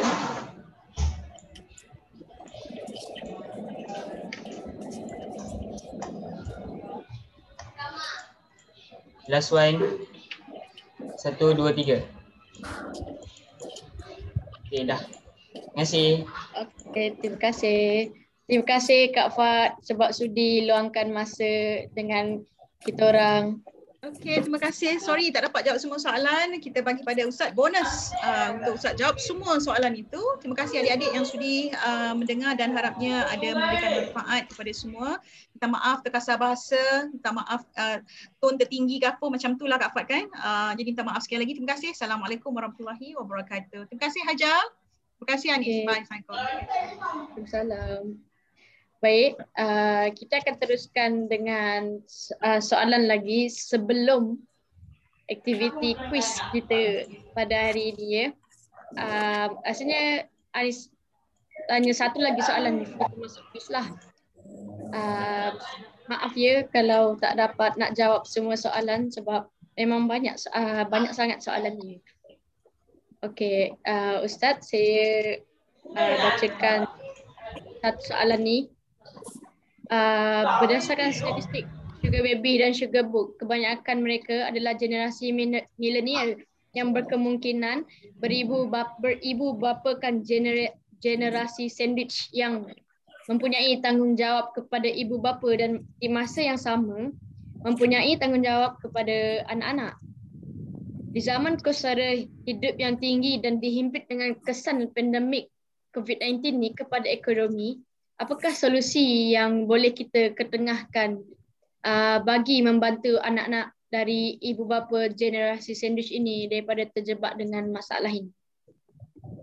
Uh. Okay, baik. Uh, terima kasih Pada Anis. Okay, yang pertama sekali tadi uh, perbahasan kita sebenarnya Ustaz Asa dah merangkum semua berkenaan dengan solusi itu secara tidak langsung. Ya. Uh, yang pertamanya kalau kita lihat uh, yang faktor utamalah yang Ustaz tengok untuk kita kembalikan semula generasi uh, milenial pada hari ini untuk balik semula kepada generasi yang terdahulu. Ustaz nak ambil kata-kata Imam Malik bin Anas yang mengasaskan mazhab Maliki yang kita semua kenal. Imam Malik ya. Ha, jangan kenal Malik lain pula. Bolehlah kenal Malik lain tapi jangan lupalah pada uh, tokoh-tokoh kita. Yang mana Imam Malik mengatakan bahawasanya la tus la tasluhu li hadzal qaum illa ma saluha bihi awwalu. Tidak akan menjadi baiknya umat di zaman ini kalau mereka tidak kembali kepada prinsip dan juga dasar yang telah dilakukan oleh generasi umat terdahulu. Ya, ada orang kata zaman kita tak sama dengan zaman ulama silam. Kita bukan nak suruh ikut dari sudut uh, apa ni satu persatu exactly ya. Tapi maksudnya cara hidup kita, prinsip yang mereka dasarkan, asas yang mereka pegangkan, yang itu yang kita nak kena bawa untuk kita terapkan di dalam kehidupan kita pada hari ini.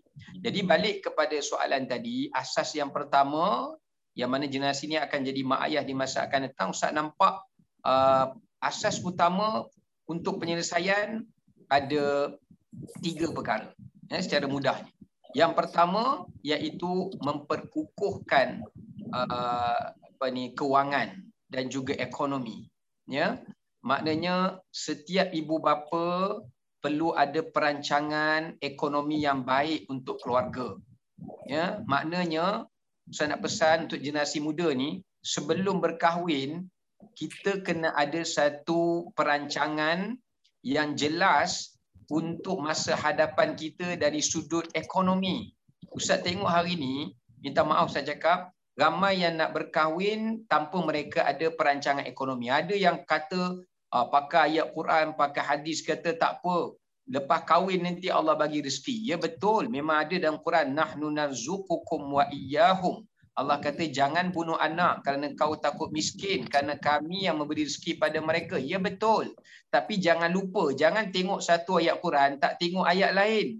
Allah juga bagi tahu kepada lelaki lelaki yang nak kahwin dengan seorang wanita ini dia perlu ada kemampuan dari sudut memberi mahar, memberi mas memberi mas kahwin, uh, memberi nafkah. Ini juga persediaan ekonomi kewangan yang perlu ada daripada awal.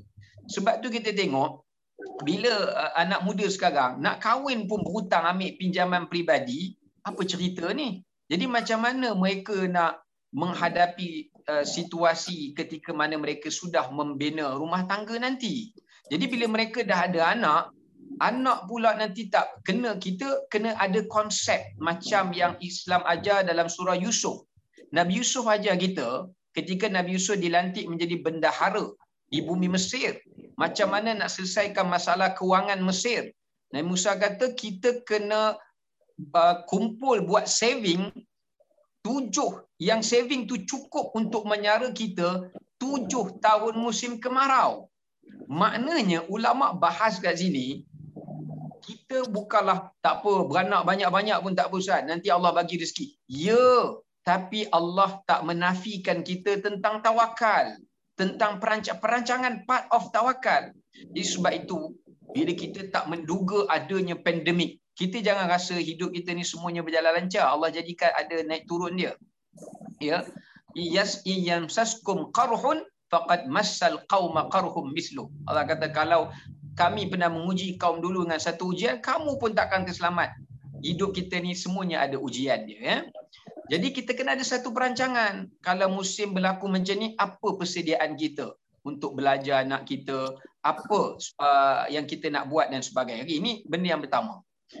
Nombor dua, dari sudut pendidikan, maknanya pendidikan macam tadi Kak Fat pun dah cerita dengan jelas uh, macam mana kita nak membentuk bila sebut pendidikan ni umum ya kefahaman kita nak bina satu kefahaman yang jelas pada anak-anak kita uh, supaya dia tahu meletakkan sesuatu nilai pada tempat dia ini disebutkan sebagai keadilan di dalam meletakkan hak pada tempatnya dia tahu nak meletakkan agamanya di mana. Mana yang dia tak boleh gadai ke agamanya, mana yang dia tak boleh bertoleran, yang boleh dia bertoleransi dalam ruang agama dia, yang agama berikan, di mana dia nak meletakkan maruah dia, di mana dan di mana, iaitu dia kena ada uh, satu vision, uh, uh, apa ni, vision atau visi yang jelas di dalam kehidupan. Ya? Bila saya sebut pendidikan, dalam masa yang sama, cara berfikir anak-anak ini membabitkan pendidikan. Apa keutamaan dalam hidup ini membabitkan pendidikan. Dan Ustaz tengok juga rata-rata uh, generasi sekarang ni mereka kehilangan contoh idola dan ikutan yang boleh mereka banggakan. Ya, uh, ini juga membabitkan tentang satu benda yang sangat penting. Ya, sebab mereka rasa mereka tak dipedulikan oleh masyarakat mereka tak dipedulikan oleh keluarga. Mereka tak di, diberikan perhatian. Ini juga uh, benda yang amat penting bermula daripada asas anak kita daripada kecil dia akan memberi impak kepadanya di masa akan datang. Sebab itu masa anak kita kecil masa inilah kita kena ada ilmu yang cukup kerana ingat aset yang paling berharga adalah anak kita lebih pada aset rumah kita duit kita dalam bank sebab ingat kalau anak kita kita didik tak bagus duit kalau juta-juta dalam bank pun boleh habis begitu saja ya dia akan habis begitu saja Tak ada apa-apa pun. Sebab teringat inilah aset yang paling bernilai. Ya, pendidikan. Yang ketiga, kekeluargaan. Kekeluargaan dan kemasyarakatan sosial, keterhubungan kita secara sosial ni kita kena jalinkan dalam keadaan yang harmoni. Kita kena betulkan balik langkah macam tadi yang disebutkan kita kena ada uh, sifat mengambil berat bukan untuk kita mengambil berat tentang masalah sekeliling, masalah masyarakat, masalah keluarga, masalah jiran, masalah kawan kita di universiti bukan kerana kita ambil berat untuk mencari keaiban mereka. Tetapi kita mengambil berat kepada mereka adalah untuk menjadi pembimbing pada mereka. Yang Ustaz tengok hari ini, bila kita deal dengan masalah sosial, kita deal sebagai orang yang nak mengaibkan, orang yang nak menjatuhkan, orang yang nak menghancurkan. Tapi bukan kita deal dengan mereka dalam konteks untuk kita mengeluarkan mereka daripada masalah. Bimbing mereka. Sedangkan inilah konsep dakwah yang sebenar Allah hantar Nabi. Kalau kerja para Nabi tu Allah hantar kepada Mekah Nabi blame saja, ah, korang nak hidup, binasa. Hiduplah korang. Peduli apa? Kalian yang masuk neraka, bukan saya. Jadi tak perlulah bila Nabi SAW dah duduk Madinah, tak perlulah Nabi pergi dakwah lagi kat Mekah. Tak perlulah Nabi pergi dakwah lagi kepada orang Rom, kepada orang Parsi, kepada uh, Raja Mukaukis di Mesir. Kenapa Nabi ajak mereka? Sebab objektifnya nak bimbing mereka, nak guide mereka masalah orang kita sekarang ni bila dia deal dengan masalah masyarakat, masalah kekeluargaan, kita lebih mudah untuk uh, menghukum daripada kita uh, memberikan penyelesaian ataupun bantu mereka untuk keluar daripada masalah tersebut. Kadang-kadang dia orang nak keluar tapi tak ada orang support. Tak ada orang support. Ya, ah, itu yang Ustaz Ustaz risau juga sebenarnya. Ya, okay, wallahu a'lam. Baik, uh, terima kasih Ustaz Hafiz uh, atas ilmu yang Ustaz telah curahkan kepada kami.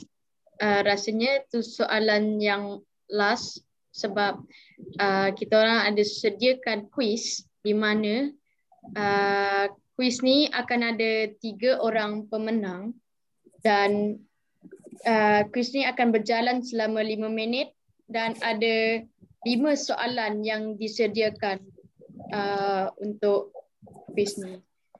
Um, sebelum kita akhiri diskusi kita ini, eh, um, saya nak briefing sekejap ya pasal quiz ni dan um, tolong take note untuk quiz ni sebab ada hadiah yang menarik menunggu anda semua.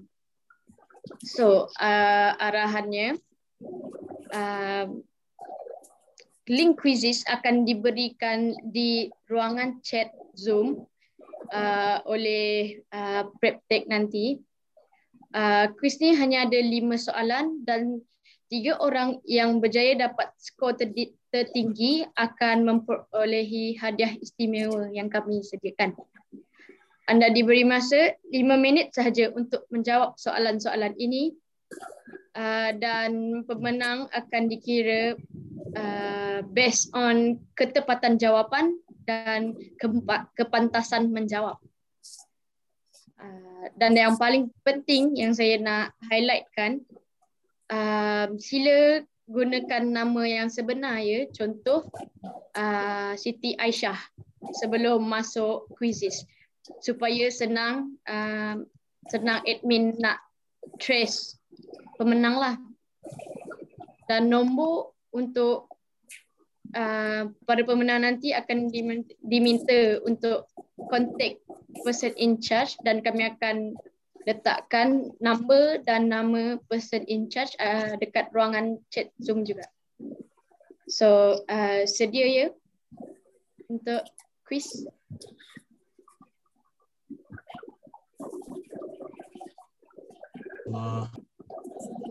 Kata dia. Ya,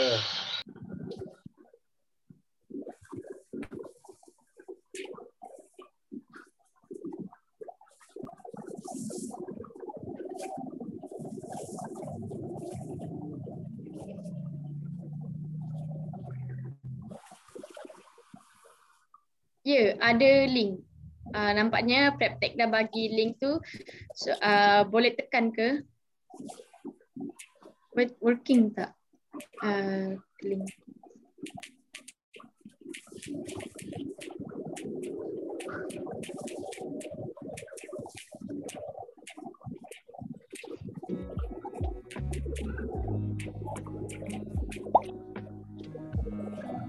Pergi tak jom. Kita. Okey, nampaknya Jana Izham orang pertama masuk.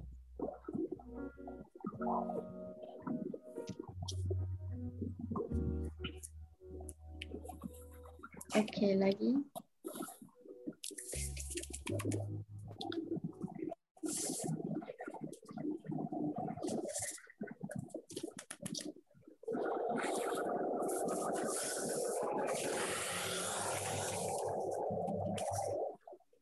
Eh, soalan mudah je.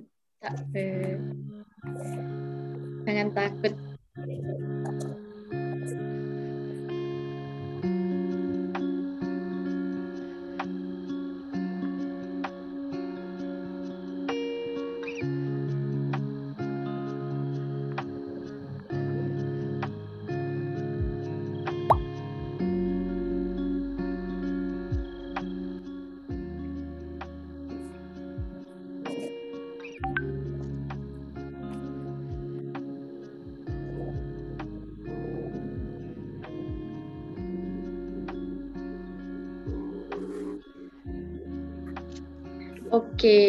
Nampaknya uh, peserta kedua Izzah. Bagus. Rasanya uh, Anis assume ni Izzah Zahriana ya. Okey, lagi Ui nah, rugi tak uh, tak join quiz ni. Sebab ada hadiah yang menarik untuk para pemenang. Uh, Assalamualaikum, maaf ganggu. Um, saya ada praktek ada sedikit masalah teknikal.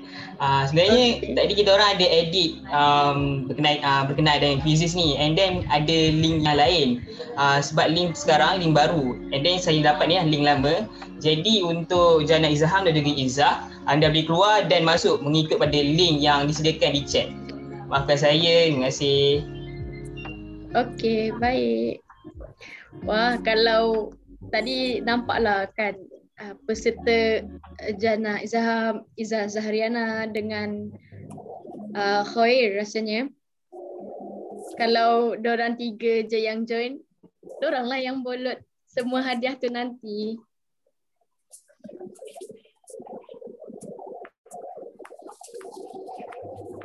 Okay, tak apa tak apa. Kita itu ya baru nampak ada Muhammad Aimanuddin, Nur Hamiza, ada Aidatul Ain.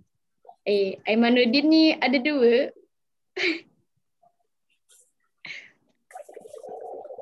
Anis. Yes. Boleh Ustaz undur diri dulu? Uh, okay, baik Ustaz. Uh, ke ada uh, Ustaz kena, nak ucap. Kena cabut jawatan ke tak ada kan? Ah, tak ada, tak ada. Ah, okay, okay. okay, saya nak ucapkan terima kasih Ustaz sebab sudi luangkan masa bersama kami dan terima kasih juga atas ilmu-ilmu yang Ustaz dah curahkan kepada kami. Semoga ia membawa manfaat kepada masyarakat dan seluruh umat manusia sama ada secara langsung atau tidak langsung. Terima kasih Ustaz. Sama-sama. Assalamualaikum. Waalaikumsalam. Okey, terima kasih Ustaz. Okey, uh, berapa orang? 20 orang dah join. Wow. Baik. Izzah Zariana, Nur Hamizah, Aimanuddin, eh Aida ni. Muna Izzah. Bagus, bagus. Nampaknya saingan kuatlah hari uh, quiz kali ni. Okey, khair.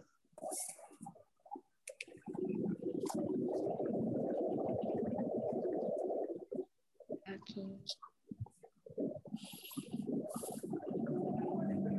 Okay, praktek dah boleh start quiz ke? Ah, baik. Nanti kalau quiz start, uh, nanti akan uh, praktek akan kira satu, dua, tiga ya. Okay, uh, semua dah masuk dalam link eh. Saya kira dari tiga. Uh, oh, masuk lagi. Tiga, dua, satu. Okay, saya mula eh. 22 orang. Sekarang.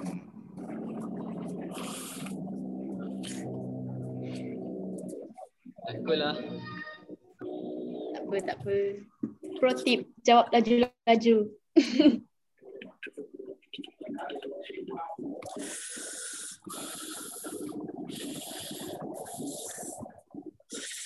Oh, nampaknya Muhammad Khairul Azlan mendahului dengan 900 mata. Apa? Slow slow.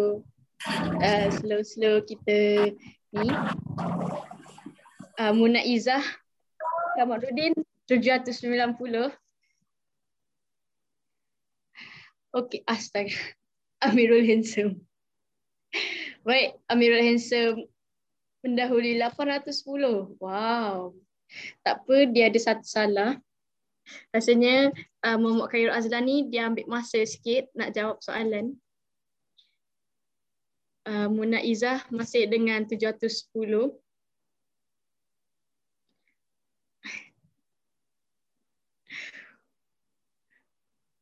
Okay, um, top 3 sekarang uh, Pavitra Karunakaran dan Khair dan Muhammad Khairul Azlan. Tak apa, teruskan usaha anda.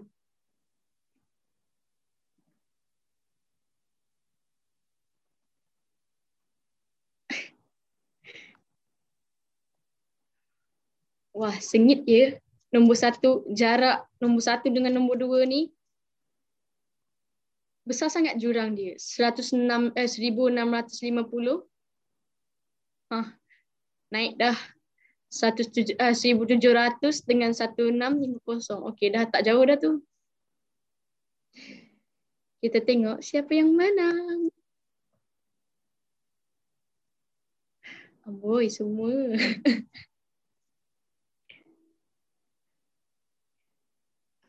Okey, tak apa. Uh, Nick Mastura. Rasanya um, mungkin masalah lain lah kot. Wah, Izzah Zahriana, uh, dia dapat 2340. Tak jauh dari Pavitra Karunakarani. Teruskan. Ini mesti soalan tricky kan. Okay, baik. Amir Handsome, saya assume dah habis jawab. Uh, Muhammad Ail Azizi juga dah habis jawab. Aimanuddin juga Masa dah habis jawab. satu minit ya sebelum saya end quiz ni. Ha. Berba- uh, ting- uh, masa berbaki satu minit lagi.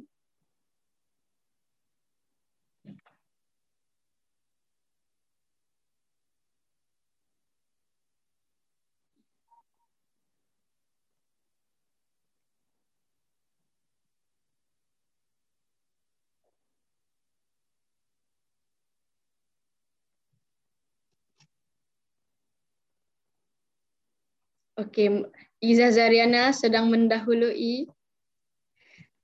Nombor dua Pavitra. Ay, nombor tiga Aida Ain. Okay, saya kira lima eh.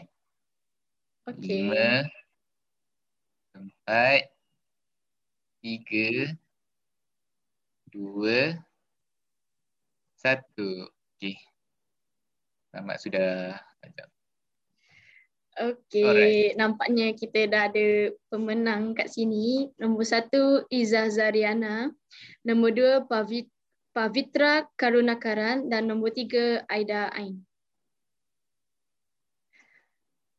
Okey, para pemenang boleh kontak dengan Kak Natasha, uh, person in charge. Nanti kami akan tinggalkan kontak number dia dekat ruangan chat ni lah ya.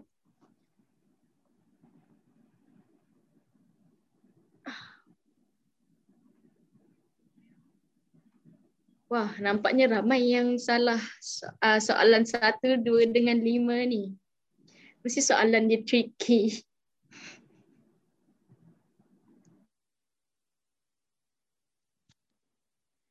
Okey, uh, dengan uh, berakhirnya apa sesi kuis kita pada hari ini, maka berakhirlah sudah program uh, diskusi umum Helwani mengupas isu sugar baby kita pada hari ini.